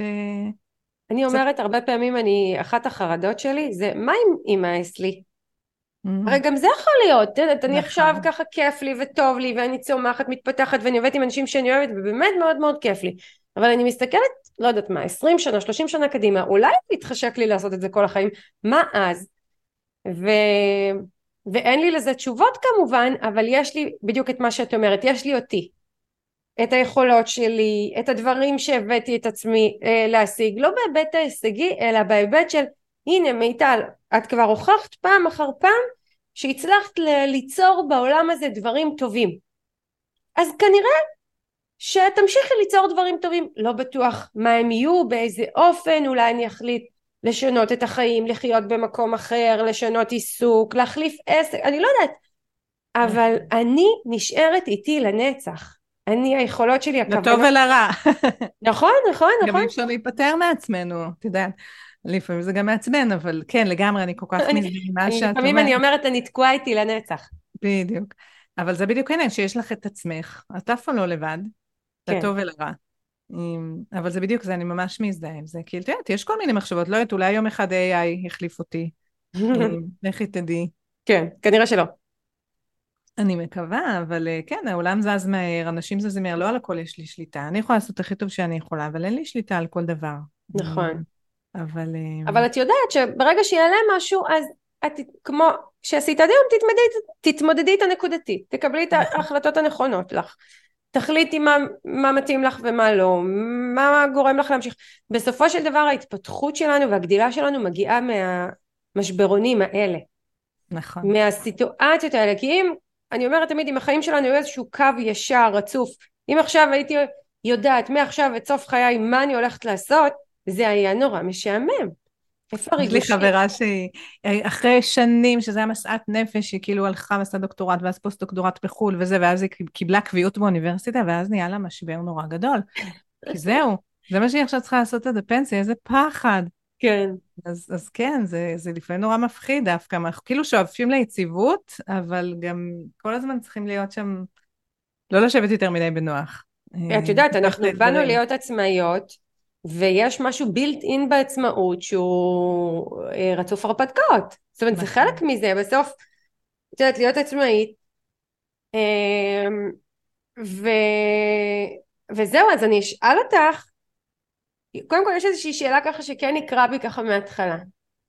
איך אפשר גם לא לתכנן, להיות אישה שלא מתכננת בטבעיות שלה, ועדיין קובעת קורס שהולך להיות לשנה רצופה. וואו, זה הכי מלחיץ בעולם. קודם כל, עד ההכשרה, כל הקורסים שלי הכי הרבה זמן היו שישה עד שמונה שבועות. וכל פעם קובעת אחד קדימה. ויודעת שאם יהיה לי עמוס, אני אקח הפסקה, ובכלל, ככה, אמ, היה כמה שנים באמצע, בתוך השבע שנים האלה, שזה העסק שלי, שהיינו בכלל בטיול משפחתי כזה ארוך. טיילנו, הסתובבנו, לא תכננתי כלום, כל פעם קצת קדימה. אה, ואז ברגע שהבנתי שאני צריכה לפתוח הכשרה, אז כן, זה לפתוח יומן, וזה לשבץ את זה ולדעת מתי אני אהיה. זה לא קל לי, זה לא כן. לא קל לי, זה אתגר, אני לא אכחיש, אבל אני כן משאירה לי נגיד את כל הקיץ. אה, אז זה נהיה יותר ברור שאני עושה... לי... גם פה קובעת הגבולות. כן, כן. אני איתך. אה, זהו, זה מאוד סקרן אותי, כי בסוף אני... אה, אני חושבת דבר כזה, בתור מי שבעצמי, אני לא אוהבת לתכנן ואני לא קל עם גבולות. לא להתחייב, לא, לא קל עם גבולות, בגלל זה הנה כמו הפרק הזה בפודקאסט, קבענו היום בבוקר להקליט היום בצהריים, כאילו זה, זה כזה, כזאת אני, ו, וכנראה שגם את, כי שיתפת איתי פעולה, כן. אה, אבל בסופו של דבר, כשאנחנו מנהלות עסק למרחקים במספרים גדולים, או, או רוצות, שואפות למספרים גדולים, אני חושבת שאפילו המספרים זה לא המטרה, כי שואפות למימוש בעצם זה שאת פותחת תוכנית, אני אצלי יש תוכניות ליווי לעסקים שהם שמונה חודשים, אצלך זה תוכנית הכשרה, אבל בעצם זה שהחלטתי לפתוח תוכנית הכשרה, אז יש פה איזשהו מימוש של אה, ערכים ומטרות יותר גדולות. שלב הבא שנפתח תוכנית להורים של שמונה חודשים, זה מפחיד אותי גם, אבל אני חושבת שהייתי רוצה את זה. כן. גם ללכת עם הורים ככה לעומק להרבה זמן, יש לזה יתרונות לצד זה שזה מפחיד להתחייב. נכון, ו- ובסופו של דבר, אני רוצה להגיד בהיבט הזה, אחד, אה, אה, אנחנו צריכות להסכים גם למה שפחות נוח וטבעי לנו נכון. שזה כן לתכנן קדימה כי אם אני רוצה באמת עסק יציב לשנים ואם אני רוצה אה, פרויקטים גדולים ורציניים ואם אני רוצה גם הכנסות יפות לצד זה ורווחים אז אני כן צריכה גם להסכים לפגוש את המקומות שהם פחות טבעיים לי פחות נוחים לי ולעשות אותם ככה בדרך הכי טובה לי זה כמו שאמרת מתכננת אבל זה לא על אוגוסט למשל שהוא חשוב לך אה, ואת כן מצליחה למצוא את האיזון. וזה משהו שכן חשוב לי להגיד כי ש, שלא אנחנו מדברות פה הרבה על כוונה ומימוש וערכים אבל בסופו של דבר יש גם דברים שאנחנו צריכות uh, להתכוונן אליהם. ו, ובתוך זה בעצם למצוא את האיזון שלנו. ואז ו, וזה מוביל אותי לעוד נקודה שככה תעזור לנו לסכם המטרה בכל הדבר הזה, כשאני מחליטה לתכנן שמונה חודשים קדימה ולהתחייב לתוכנית שהיא תארך שמונה חודשים למרות שבאישיות שלי זה מאוד קשה לי כי אני קשה לי לחשוב כל כך הרבה זמן קדימה אז אני כן נאחזת בדברים הטובים שזה מייצר לי שזה לא הכסף. אני חושבת שכסף לא יכול להניע אותנו וכסף לא יכול להיות מטרה. כסף הוא אמצעי אם המטרה שלי היא התפתחות ואם המטרה שלי היא התקדמות וביסוס של עצמי והמטרה שלי היא גם לאתגר את עצמי אני הרבה פעמים אומרת שמה שעוזר לי לקפוץ לתוך אתגרים זה הדוגמה שאני נותנת לבנות שלי יש לי שלוש. בנות ואני נורא רוצה להיות דוגמה טובה עבורם אה, להתמודדות עם אתגרים, למחויבויות, למאמץ, לפעמים צריך להתאמץ בחיים, לסבלנות, הבת שלי מתוסכלת מזה שכבר שלושה שבועות השן מתנדנדת ולא נפלה. כן, לפעמים לוקח זמן. אז היא אומרת לי, אבל אם זה אף פעם לא ייפול, אמרתי, זה ייפול. מתי זה ייפול? אני לא יודעת מתי זה ייפול, אבל זה ייפול. ואני אומרת לעצמי, איזה יופי של שיעור הילדה שלי לומדת. אז אני גם רוצה להיות דוגמה. ו... זה מזכיר לי משהו שקרה לי אתמול עם הבן שלי. וואי, בסוף אף אחד לא יקשיב לנו עד הסוף, כמה אנחנו חופרות. אבל אה, נורא מעניין לי לדבר איתה. אז uh, הבן שלי ישב איתי אתמול, ואז הגיע איזה מייל שמישהי נרשמה לי למשהו, ואז הוא עכשיו מחפש עבודה, הוא סיים כיתה י', uh, הוא נורא נורא רוצה לעבוד, הוא נורא רוצה להרוויח כסף וזה. ואז כזה פתחתי רגע את המייל הזה, והוא אז אמר, מה, שילמו לך ככה? איזה כיף לך, איך, זה, איך אנשים משלמים לך? אז אמרתי לו, אתה יודע, זה כנראה שיש משהו ששווה להם לעשות את זה, זאת אומרת, אני לא מכריחה אף אחד. ואז אחר כך, אה, בדיוק דיברנו על העבודה שהיחידה שבינתיים הוא מצא, זה לשטוף את חדר המדרגות בבניין שלנו, שהוא עושה את זה. אה, וכבר לא כל כך בא לו לעשות את זה, אז ממש לקחתי את זה כאילו ל... ואז הוא עשה את זה כאילו פעם אחרונה, ו... ואמרתי לו, תראה, אבל לא, באתי אחריו, הייתי קצת נודניקית, אמרתי לו, אבל רגע, פה בפינה לא שטפת. אבל מה אתה משנה? ואני אומרת לו, שאלת אותי קודם, למה אנשים משלמים לי? בדיוק בגלל זה. גם כשאני ניקיתי בתים, וניקיתי בתים כשהייתי סטודנטית, אז עשיתי את זה. גם אני ניקיתי חדרי מדרגות כשהייתי נערה. על להגיד שזה היה לי כיף, שזה היה לי טבעי, לא, אבל אני זוכרת שבאחד הבתים שניקיתי, הייתה בעלת בית לקחה אותי והראתה לי, את צריכה לעשות ככה עם הברזים כדי שהם יבריקו, ואת צריכה לעשות ככה עם הזה, והיא הראתה לי איך לעשות את זה טוב. ואז עשיתי את זה טוב, והיה לי חשוב לעשות את זה טוב, ואותו דבר היום חשוב לי לעשות טוב את מה שאני עושה, אז אמרתי לו, אה, זה חשוב לך להרוויח כסף, תתייחס לכל עבודה שאתה עושה, אתה עושה אותה הכי טוב שאתה יכול. לא, מה זה משנה שזה ניקוי חדר מדרגות ואתה, כאילו אין לך כוח לעשות את זה. אז, אז בהקשר הזה של הילדים, של הדוגמה האישית של הילדים, זה, זה מאוד... זה גם כזה כיף, את יודעת, אחד הדברים שהכי מסב לי גאווה, זה להיות דוגמה טובה לבנות שלי בהיבט הזה, כי מבחינתי, יודעת, גם מכיוון שאני אימא לבנות בלבד, אז אני רואה בזה המון שליחות, אה, להפוך אותן לנשים עצמאיות, אה, חזקות, יציבות בעולם, שמסוגלות לדאוג לעצמן, שלא תלויות באף גורם חיצוני. אמ, ובאמת זה כאילו זה מאוד מאוד עוזר לי כל הזמן לזכור למה אני פה ו- ולהפסיק להאחז רק במספרים ו- ולאפשר לעוד ערכים משמעותיים בחיים שלי להוביל אותי. אה, וזה עובד כי, כי שוב אם אנחנו נסכם אני חושבת שאני הזמנתי אותך כי אמרתי כי בטייטל ובהגדרה הנה רותי בעלת עסק גדול רציני יציב חלומם של הרבה מאוד עסקים קורסים שנפתחים באופן שוטף ומתמלאים, תוכניות הכשרה נפתחות באופן שוטף ומתמלאות, קהל יציב, קהילה, מאות אלפי האזנות לפודקאסט, הכל נראה על, על פניו כל כך טוב.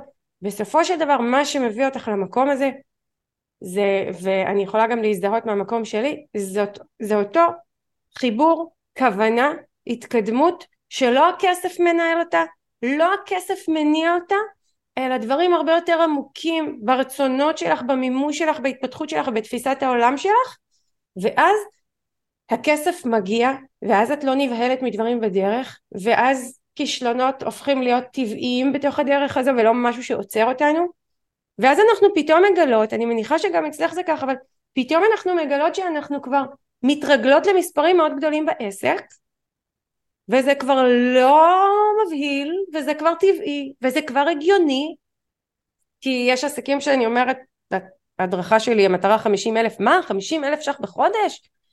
זה, זה, זה הכנסה, זה, זה, זה המון כסף, איך מגיעים לזה? מגיעים לזה. איך מגיעים לזה? צעד צעד, כמו שאת אומרת לילד, כשאתה מנקה את חדר המדרגות, תעשה את זה הכי טוב שאתה יכול. כשאת עושה את הקורס הראשון שלך עם שלושה משתתפים, את שמחה בקורס עם השלושה משתתפים, ואת גם נותנת להם הכל. ולא באה לזה בבאסה כי זה רק שלושה משתתפים וזה לא משתלם לי. וכשאנחנו מנהלות את העסק בהבנה הזו ובתחושה הזו ובידיעה הפנימית הזו, זה פשוט גדל בהדרגה, בסבלנות, הופך להיות משהו גדול, משהו יציב, משהו טבעי, שלא מבהיל אותנו, אלא אם אנחנו שנייה עוצרות להסתכל על זה, וכן, אז מגיעה החרדה.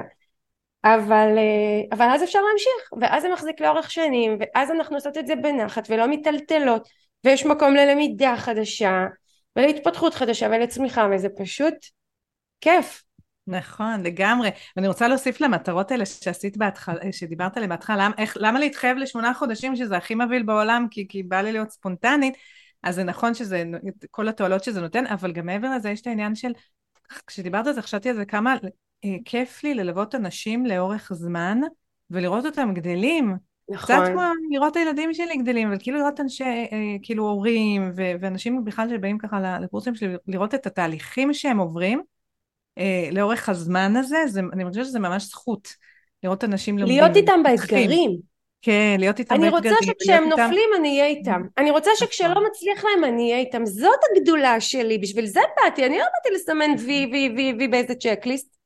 נכון, ולראות אותם מתפתחים ו- נכון. ומשתנים, וזה כל כך uh, מספק מבחינתי, זה ממש נותן לי ככה, שוב, הדבר הזה שהתחייב לשמונה חודשים, זה, זה לראות, להיות עם אנשים לאורך זמן ולראות אותם uh, צומחים. נכון. זה ממש ממש ממש... ותחשבי את גודל השליחות, כי אלה הורים, אז uh, יש דורות אחריהם, ילדים נכון. ובני זוג. זה ממש לשנות את העולם מבחינתי, כאילו, בחוויה שלי, באמת. נכון. איזה כיף לשמוע. כן. טוב, רותי, לא פלא שזה, שזה עובד. זה, זה כשזה בא כל כך מבפנים. יש משהו שלפני סיום את רוצה להגיד למאזינים שלנו, למאזינות שלנו, כבעלי עסקים, כהורים, כאנשים?